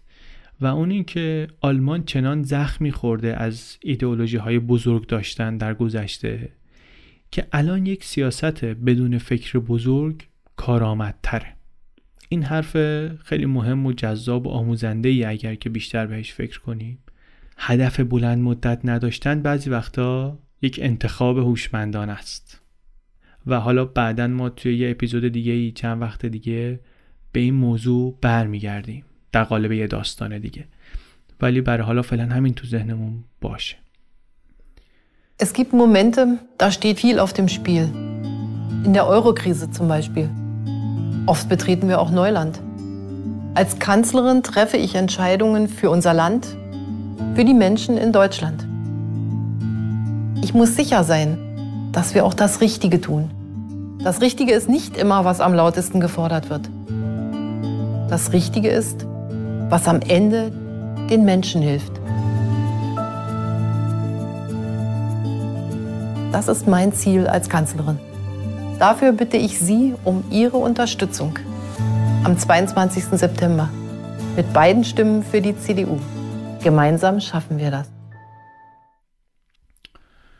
سختترین مسئله ای که مرکل توی این مدت باهاش روبرو شده بحران مالی منطقه یوروه. اتفاقی که ممکن بود اقتصاد کل اروپای جنوبی رو بخوابونه یورو رو تهدید کنه و به مرکل ثابت کرد که چشم بزرگ واقعا می‌تونن خطرناک باشن. کهل آدمی بود که آلمان رو به یک ارز اروپایی وصل کرده بود بدون اینکه اون موقع اتحادیه سیاسی وجود داشته باشه که بر کارش نظارت کنه. یورو الان تبدیل شده به یک دستگاه کوفتی که مرکل هنوز داره تلاش می‌کنه تعمیرش کنه. تصمیم گیری که مرکل کرد در طول این بحران یورو محاسبات سیاستمداریه که واقعا بیشتر از این که به جایگاه خودش در تاریخ فکر کنه به فکر حوزه انتخاباتی خودشه. وقتی معلوم شد بدهی یونان به سطح بحران رسیده مرکل خیلی طولش داد تا قبول کنه که از پول مالیات دهنده های آلمانی به این بیل اوت فاند ها کمک کنه از بحران درشون بیاره. سال 2011 هم که فرانسه و آمریکا پیشنهاد اقدام متحد اروپایی کردن و این حرفا رد کرد.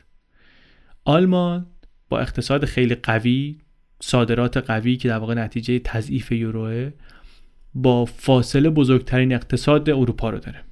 در زمان شرودر اصلاحاتی در سیاست های کار و رفاه اجتماعی در آلمان ایجاد شد و باعث شد که کشور خیلی رقابتی تر بشه و مرکل درست سر وقت رسید تا محصول این اصلاحات رو درو کنه. در طول این دوره بحران مرکل خودش رو در جزئیات اقتصادی غرق کرد و حاضر نشد از چیزی که رای دهنده های آلمانی می‌خواستن و اونم این بود که می‌گفتن که یونانیا ولخرجن تنبلن نباید کمکشون کرد. حاضر نشد از این کوتاه بیاد. حتی با وجود اینکه تأخیر طولانی مدتش در لحظات کلیدی اواخر سال 2011 تا تابستون 2012 واقعا داشت دیگه تمامیت منطقه یورو رو تهدید می‌کرد. یک روزنامه نویس و رمان نویس آلمانی میگه که مرکل مثل کسی که داره در هوای مهالود رانندگی می‌کنه. توی این شرایط شما فقط 5 متر جلوترتون رو می‌بینید نه 100 متر. خیلی باید مراقب باشید زیاد نباید حرف بزنید و قدم به قدم باید برید جلو. چشماندازی وجود نداره. یه ویژگی دیگه درباره ملکر رو بشنویم. از قول کسی که از 2009 تا 2011 وزیر دفاع آلمان بود. کارل تئودور تو گوتنبرگ. این میگه که مرکل به روش ماکیاولی با بحران مواجه میشه. این قدرت رو داره که گزینه هاش رو تا جای ممکن باز نگه داره و بعد که تصمیم می‌گیره تصمیمش رو در یک ابری از پیچیدگی بپوشونه که بعدا بتونه نظرش رو کامل تغییر بده بدون اینکه کسی متوجه بشه. در نهایت مثلا سر این بحران اقتصادی زیر فشار رهبرای اروپایی و اوباما طرح بانک مرکزی اروپا رو تایید کرد. مثل همون کاری که بانک مرکزی آمریکا کرده بود در بحران مالی ایالات متحده.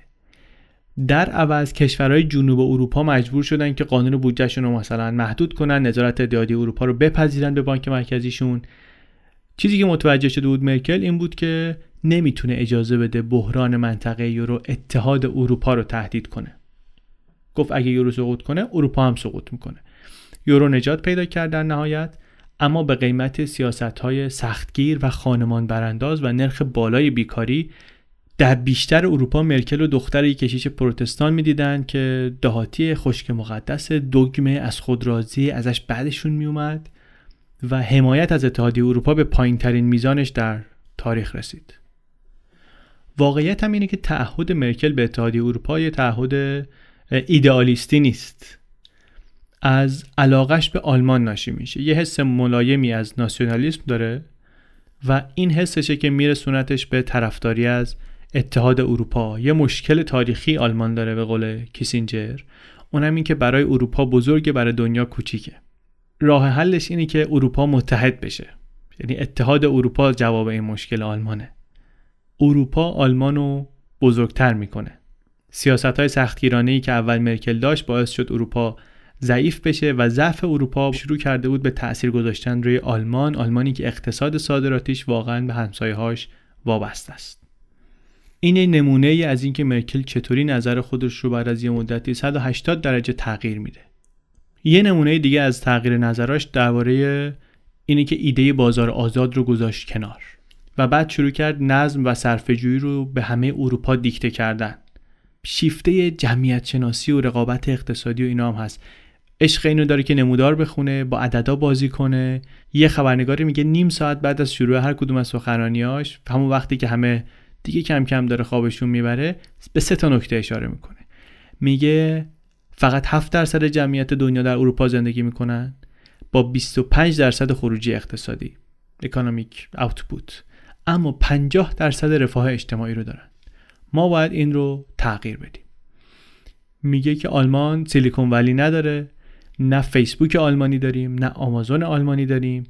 به قول یکی از مشاوراش میگه روحیه آلمانی اینه که آره ما وضعمون خوبه همیشه هم خوب خواهد بود. بدون اینکه واقعا کسی بدون این ثروت از کجا میاد از کجا قراره بیاد. در واقع چالش بسیار سختی که به نظر می‌رسه اینجا مرکل واسه خودش تعریف کرده اینه که قدرت ملی رو تبدیل کنه به قدرت اروپایی که با توجه به سابقه تاریخی آلمان در اروپا کار خیلی پیچیده ایه. Deutschland braucht eine bessere, eine neue Regierung unter Führung von CDU und CSU und FDP. Rot-Grün ist gescheitert. Deutschland braucht den Wechsel. Entscheidung für Deutschland liegt auf der Hand. Entweder weiter so mit Rot-Grün oder Rot-Rot-Grün oder ein neuer Anfang für Deutschland mit der Union, liebe Freunde. با دو نفر از رهبران جهان مرکل روابط پیچیده و مهمی داشته و داره. یکی اوباما یکی پوتین. به اوباما با بیمیلی احترام میذاشت و به پوتین همیشه عمیقا مشکوک بود. پوتین موقع سقوط دیوار برلین یک افسر کاگبه بود در درستن آلمان شرقی. زبون آلمانی بلد بود و با یه هفتیر همون شب جلوی جماعتی از آلمان شرقی رو گرفته بود که نتونن وارد دفتر کاگبه بشن و پرونده های محرمانه رو قارت کنن. بعدا هم این پرونده رو خودش از بین برد. یه لینک جالبی درباره این داریم می‌ذاریم حالا می‌تونید ببینید. دوازده سال بعد از اون ماجرا پوتین که تازه رئیس جمهور روسیه شده بود و دنبال مصالحه بود یه نامه ای نوشت به بوندستاگ پارلمان آلمان فدرال و توش به زبان گوته و کانت اعلام کرد که روسیه یک کشور اروپایی با اهداف دوستانه که هدف اصلیش رسیدن به صلح پایدار در قاره اروپا. دموکراسی رو تحسین کرد توتالیتاریسم رو محکوم کرد و نامش واقعا مورد استقبال گروهی از آلمانی ها از جمله مرکل قرار گرفت.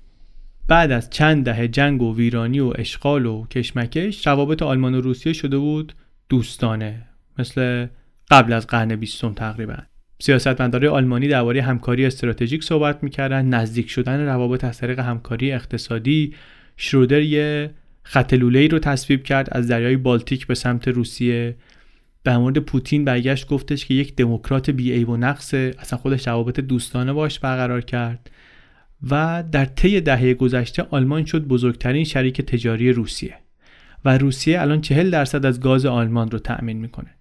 200 هزار نفر شهروند روسیه در آلمان زندگی می‌کنن و خلاصه روابطشون خیلی گسترده است هم در تجارت با آلمانیا هم با حزب سوسیال دموکرات مرکل به عنوان کسی که روسی بلده و در جوانیش در شوروی هیچ هایک کرده مسافرت گل پشتی رفته خواسته های روسیه رو می‌فهمه و اون خشمی رو که سیاستمدارای غربی ندارن رهبران روسیه دارن درک می‌کنه. یک نقاشی قاب گرفته تو دفترش داره مرکل از کاترین کبیر ملکه متورد پروس که رهبر روسیه بود در دوران طلاییش در قرن 18 هم. رهبر امپراتوری روسیه بود. اما به عنوان یک عضو سابق آلمان شرقی در مورد پوتین یک سری افکاری هم داره. بعد از سخنرانی پوتین در بوندستاگ مرکل به یکی از همکاراش گفت این حرفا حرفای کاگب است. به این آدم اعتماد نباید کرد. میگن به پوتین همیشه شک داره. متنفر نیست ازش تنفر داشتن رو فکر می‌کنه که احساسات زیادیه ولی بهش مشکوکه.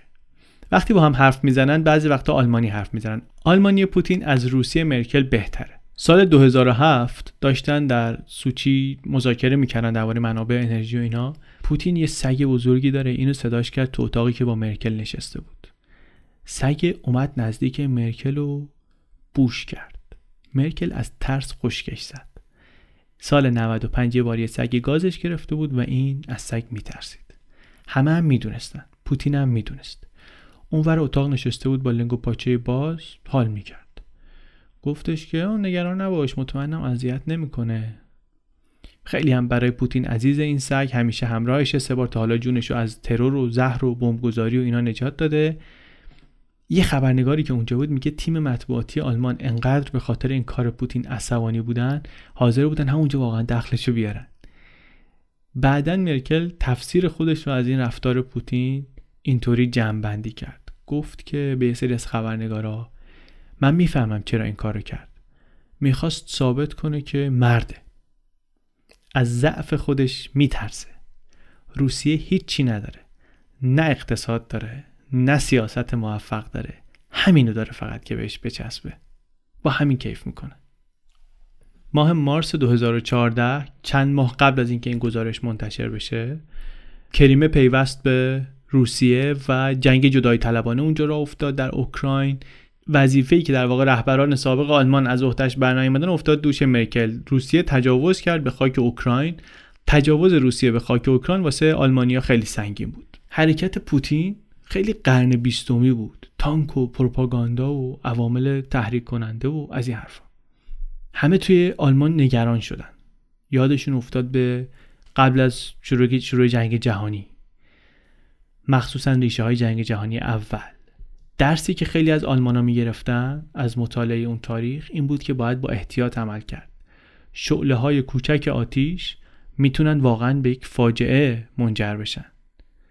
سر قضیه اوکراین روزی دو سه ساعت رو این بحران واقعا کار می‌کرد. جلوی بقیه در خیلی حرف نمی‌زد. منتظر بود روسیه یه حرکتی بکنه که افکار عمومی در آلمان ازش برگرده و بعد موافقت هم ائتلافی های خودش در بوندستاگ رو هم جذب می‌کرد. از جمله سوسیال دموکرات هایی که بیشتر طرفدار روسیه بودن ضمن اینکه باید به حفظ اتحاد اروپا هم فکر می‌کرد باید ارتباطش رو با 27 رهبر دیگه اتحاد اروپا حفظ می‌کرد و محدودیت های هر کدوم از اینا رو هم در نظر می‌گرفت. تحریم روسیه چه تأثیری می‌ذاره رو بازار لندن؟ آیا فرانسه مقاومت می‌کنه که مثلا کشتی های جنگی آبی خاکی که به روسیه فروخته رو متوقف کنه تحویلشون رو لهستان از حمایت ناتو مطمئنه یا نه؟ کشورهای بالتیک نمیترسن از روسیه.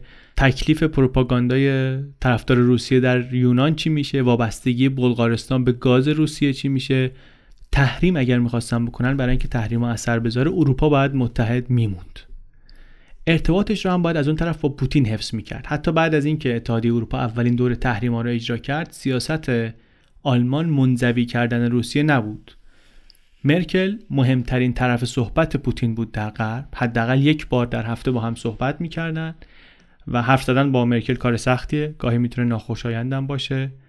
ولی بالاخره به پوتین یه راهی نشون میده برای بیرون آمدن از چاهی که خودش رو توش انداخته. منتها سیاست مرکل چیه؟ مثل همیشه صبر می‌کنه تا حریف خودش خودش رو نابود کنه.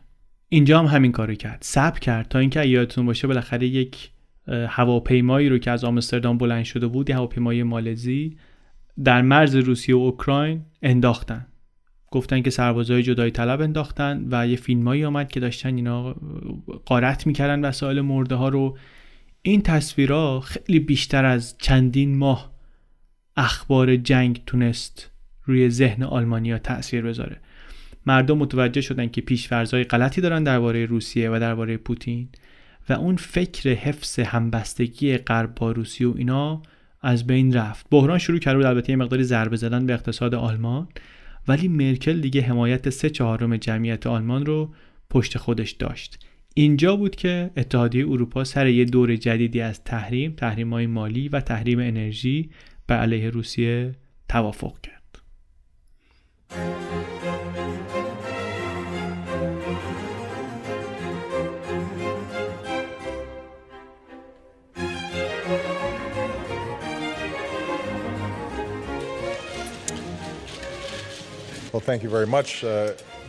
Herzlichen Dank.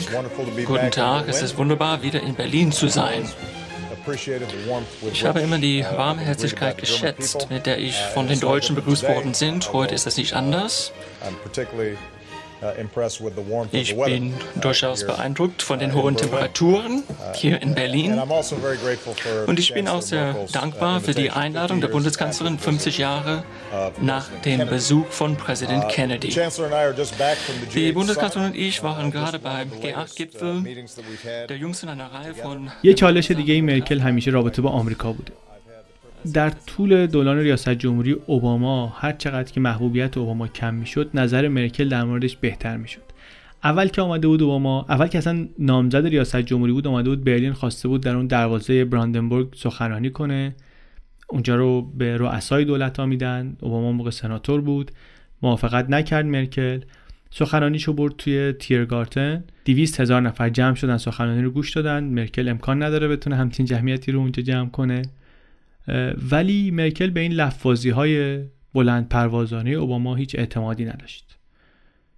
با فلسفه مرکل که کم حرف بزن و بیشتر کار کن نمی‌خوند. بعدم که شروع کرد به کار یه مقدار مقایسهشون می‌کردن خوشش نمیآمد. مقایسه می‌کردن می‌گفتن مرکل از اوباما پایین تره مرکل هم رابطش با بوش گرمتر بود. در این در حالیه که از نظر خصوصیت های کاری به اوباما شبیه تره مرکل هم بعدا که شناختش بیشتر شد از اوباما اینو فهمید. هر دوشون جلوی بحران یه جور واکنش میدن. خیلی فکر می‌کنن و با منطق میرن جلو و دست نمی‌کشن از تلاش تا به جواب برسن. خیلی وقتا جوابی که بهش می‌رسن البته یکی نیست ولی روششون خیلی شبیه. به قول یکی میگه اوباما خود مرکل با یه کت برازنده تر. در طول این بحران اوکراین هم مرتب با هم در تماس بودند و حواسشون بود که موضع آمریکا و اروپا به هم نزدیک باشه. بعد مرکل یه سفری به واشنگتن رفت با چند تا از سناتورای جمهوری خواه نشست صحبت کرد از جمله جان مکین و جف سشنز و اینا. بعد فهمید که اینا بیشتر از این که به مسئله اوکراین توجه داشته باشن علاقه دارن که از جنگ سر طرفداری کنن و اون خاطرات رو بیارن بالا که نشون بدن ما خیلی مثلا سرسختیم. این کاملا برخلاف طرز فکر مرکل بود. مرکل مسئله اوکراین یک مسئله عملی می‌دید که باید یه راه حلی براش پیدا کنه. اوباما هم اینطوری بود. ولی اونا مثل اینکه دنبال یه چیز دیگری بودن. اینجا یه خورده ای احساس کرد که با اوباما راحت تر می‌تونه کار کنه. یه خاطره بعدم البته با هم داشتن اگه یادمون باشه. وقتی که سنودن آمد افشا کرد که آژانس امنیت ملی آمریکا ده ساله که داره مکالمات مرکل رو شنود می‌کنه. آلمانی ها اینجا احساس کردن که آمریکا بهشون خیانت کرده. اوباما هیچ وقت به صورت عمومی با خاطر این مسئله عذرخواهی نکرد. فقط گفت این کار متوقف میشه. اگه یادمون باشه بعدا ترامپ یه دفعه تو کمپین انتخاباتی گفت من و مرکل یه نقطه مشترکی داریم اونم که تلفن هر دومون شنود می‌شده. یه مسئله دیگه ای که در این سالهای اخیر خیلی مهم بوده برای مرکل و برای آلمان مسئله پناهنده هاست در ژوئیه 2015 مرکل داشت توی جلسه با دانش آموزه 14 تا 17 ساله توی مدرسه در روستوک حرف می‌زد. این جلسه در یه برنامه تلویزیونی هم پخش می‌شد. یه دختر نوجوان فلسطینی به اسم ریم اونجا دست بلند کرد. چهار سال قبل از اون با خانوادهش از یک کمپ پناهندگان در لبنان آمده بود آلمان و اون روزا ممکن بود که دیپورت بشن. به آلمانی خیلی خوب و قشنگ صحبت کرد گفت اینجا خیلی بهش خوش میگذره خیلی خوب جا افتاده ولی نمی‌دونه چه اتفاقی قرار براش بیفته. گفت منم مثل بقیه هدفهایی دارم می‌خوام درس بخونم ولی سخته که ببینی بقیه می‌تونن از زندگیشون لذت ببرن و تو نمی‌تونی. مرکل اینجا خیلی راحت می‌تونست از زیر بار جواب دادن شونه خالی کنه. مثلا بگی پروندهتون رو میدم چک کنن یا اینکه یه سری حرف کلی بزنه. ولی این کارو نکرد. روک راست جواب داد. گفت که سیاست بعضی وقتا خیلی سخته. تو دختر خوبی هستی. ولی می‌دونی که هزاران پناهنده فلسطینی در کمپای لبنان زندگی می‌کنن. اگه ما بگیم همتون می‌تونین بیاین اون وقت نمی‌تونیم ماجرا رو مدیریت کنیم. این صحبت می‌کرد. یک دقیقه بعد دید دختره زده زیر گریه. رفت جلو بهش دلداری داد. ولی باز هم حرفی خلاف واقعیت بهش نگفت. خیلی بعد از اینکه این فیلم همه جا پخش شد مرکل رو متهم کردن به سنگدلی. ولی کولبل اون خانم عکاسی که گفتیم سالیانه که با مرکل کار می‌کنه و ازش عکس می‌گیره گفت قضیه سیاست در آلمان با جاهای دیگه فرق می‌کنه. ما اهل کارهای نمایشی نیستیم. تو آمریکا میان میگن که من عالیم من فوق من این کار کردم من اون کار کردم. ولی تو آلمان کارا اینطوری پیش نمیره. اون موقعی که این دختر ریم در اون برنامه تلویزیونی زد زیر گریه بحران پناهندگی در آلمان شروع شده بود. البته اون موقع هنوز بهش نمی‌گفتن بحران. اون سال از ماه ژانویه 200 هزار نفر درخواست پناهندگی داده بودند که دو برابر تعداد کل سال قبلش بود. آلمان بابت گذشتش خیلی هزینه داده. تمایلی به استفاده از ارتش نداره. بار گناه جمعی رو شونه های مملکت سنگینی می‌کنه. ولی کمتر کسی به استقبالش از تازه وارد توجه می‌کنه. نازی های دولت فاشیستی رو اداره می‌کردن که واقعا معتقد بود به نژاد برتر و پاکسازی قومیتی و از این حرفا. اما بعد جنگ جهانی دوم آلمان یه چیزی شبیه ملت مهاجران شده. اولین موج مهاجران و پناهنده هایی که وارد آلمان شدن آلمانی های سابقی بودند که به خاطر جنگ رفته بودند بعد دهه 60 میلادی کارگرای ترک برای کار رفتن آلمان. بعد اسپانیایی ها پرتغالی ها یونانی ها ایتالیایی ها کارگرای مدیترانه ای الان هم پناهجوهای خاورمیانه. بعد از اینکه عکس اون بچه سه ساله ای که در مدیترانه غرق شده بود پخش شد و دنیا به تکاپو افتاد که برای مهاجرای سوری که به سختی سعی می‌کردن خودشونو برسونن به اروپا کاری بکنه حداقل اون موقع اینطور به نظر می‌رسید مرکل یک قرارمداری گذاشت با صدر اعظم اتریش و خیلی زود یه ترتیبی دادن که پناهنده ها از وین با قطار بیان مونیخ. آلمان با روی باز پذیرای یک موجی از مهاجرا شد. عکس عمل مرکل در این بحران واقعا طرفدارهای آلمانیش رو مست غرور می‌کرد. خیلی خوشحال بودن می‌گفتن که این بحران داره مرکل جدیدی رو نشون میده. آدمی که تجربه 35 سال زندگی در آلمان شرقی باعث شده که نخواد کسی رو ببینه که بین دیوارا محصوره The Chancellor chats about how she finds the TV sets in hotels too difficult to handle and what she's like at home. Is she a perfectionist? Ich weiß nicht, also sagen wir mal, meinen Sie jetzt So do you mean when I hang the washing or when I clean the glasses? Ich mach also Oder beim Säubern der Gläser oder also ich naja, ich habe das also wenn ich mal Gäste When I have guests I hold the glasses in the light to see whether they are dusty. Ob sie jetzt irgendwie angestaubt sind oder A question from the audience sparks discussion of a policy turnaround. All other parties want same-sex marriage. Why not her conservative CDU? Und deshalb I would rather like to get the discussion in the direction of a question of conscience instead of pushing anything through with a majority resolution. Three months ahead of general elections, the audience has learned a few new things and even important things about Merkel. Glasses have to be clean, and the debate over gay marriage in Germany is far from over. در 60 سالگی مرکل موفق ترین سیاستمدار تاریخ مدرن آلمانه. محبوبیتش بین مردم بی سابقه است، وضع اقتصادی خوبه، وضع سیاسی با ثباته، خودش هم رهبر محبوبیه که به ندرت کاری می‌کنه که مردم دوست نداشته باشن. آلمان مرکل از این نظر یه مقدار شبیه آمریکای آیزنهاوره. از اون طرف اهل تظاهر کردن برای دیگران هم نیست همین دو سه هفته پیش بود یه سری عکس ازش در اومد که نشون داد پنج ساله داره با یه سری لباس با یه دست لباس میره کوهنوردی. لباسش عوض نشده. تا کار می‌کنه میپوشه لباسو. با شوهرش توی یه آپارتمان اجاره‌ای وسط برلین زندگی می‌کنه. شبی پنج ساعت بیشتر نمیخوابه. بدون جار و جنجال و سر و صدای زیادی میره رستوران میره اپرا. جمعه ها از یه سوپرمارکت معمولی برای شامشون ماهی می‌خره شراب سفید می‌خره. خبرنگارا به شوهرش میگن شبح اپرا. نه با کسی مصاحبه می‌کنه نه به عنوان همسر صدر اعظم این طرف و اون طرف میره. فقط توی مراسم رسمی و اجتماعی کنار مرکل حاضر میشه و در سفرها معمولا ترجیح میده که بلیت معمولی بخره تا اینکه بخواد با هواپیمای اختصاصی دولت بره. ضمنا اپرا هم دوست داره بر همین لقبشون شده. عملکرد مرکل طبیعتا حاصل دوران کودکی و جوانیش در آلمان شرقی و تجربیاتی که بعد از اون داشته. تجربیاتش باعث می شده که برای رسیدن به چیزهایی که براشون اهمیت بیشتری قائله منظم و خیلی علمی جلو بره. تفکر ضد یهود رو آمده مثلا زیر زربین گذاشته پی ریشه هاش گشته و ترس رو پیدا کرده تو ریشه هاش نه فقط ترس از یهودی ترس از هر دیگرانی از هر غیری از جمله خارجی ها و اعتقادش اینه که این ترسه که داره دنیا رو تصرف می‌کنه. وقتی ازش پرسیدن که با این همه مسلمونی که دارن وارد کشور میشن برای جلوگیری از اسلامی شدن آلمان قصد داری چی کار کنی؟ جواب خیلی جالب و حکیمانه ای داد به نظر من. گفتش که ترس هیچ وقت مشاور خوبی نبوده چه در زندگی شخصی چه در زندگی اجتماعی.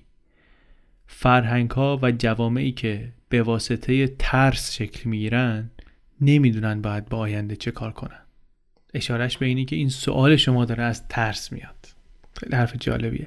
یه چند جمله کوتاه درباره انتخابات آلمان بگیم که گفتیم در همین سپتامبر برگزار میشه. کمپین مرکل تا حالا خیلی آروم و کم هیجان بوده. برنامهش هم اینه که با همین دنده سنگین بره جلو و کار تموم کنه. دو ماه مونده به انتخابات سه هفته تعطیلات تابستونیش رفت در کوههای آلپ در ایتالیا hiking کرد. رقیبش اون سه هفته رو هم کمپین کرد ولی هنوز 15 درصد از مرکل که 40 درصد آرا رو داره عقبه. استراتژیش همین بار اینه که من احتیاجی ندارم که طرفدارام رو بسیج کنم. اینا خودشون میان پای صندوق. تقریبا تنها موردی که ممکنه نگران کننده باشه مسئله پناهنده هاست. بزرگترین بحرانی که مرکل تا حالا داشته همون بحرانه. ورود ناگهانی موج پناهنده ها در 2015 اول از یونان بعد از مدیترانه و ایتالیا و اینا. تصمیمش هم گفتیم این بود که تصمیم بزرگش این بود که درها رو موقتا باز کرد و پناهجوهایی رو که گیر کرده بودند در مجارستان راه داد. البته الان دیگه مرکل کمپین رو شروع کرده یه مصاحبه آنلاین داره با چهار تا سلبریتی یوتیوبی آلمانی. هفته دیگه هم یه دونه تاون هال میتینگ قرار داشته باشه یه مناظره مستقیم هم اوایل سپتامبر و عملا اگه اتفاق خیلی خاصی توی اینها نیفته به نظر نمی‌رسه که جایگاهش تهدید بشه. اما خب جدال جالبتر برای بعد از انتخاباتی که باید کابینه ائتلافی تشکیل بده. این رو البته همه خاطرشونه که همینقدر مونده به انتخابات شرودر هم همین 15 درصد رو حدودا از میکل جلو بود و نهایتا بعد بهش باخت. بر همین تموم شده نیست همه چیز.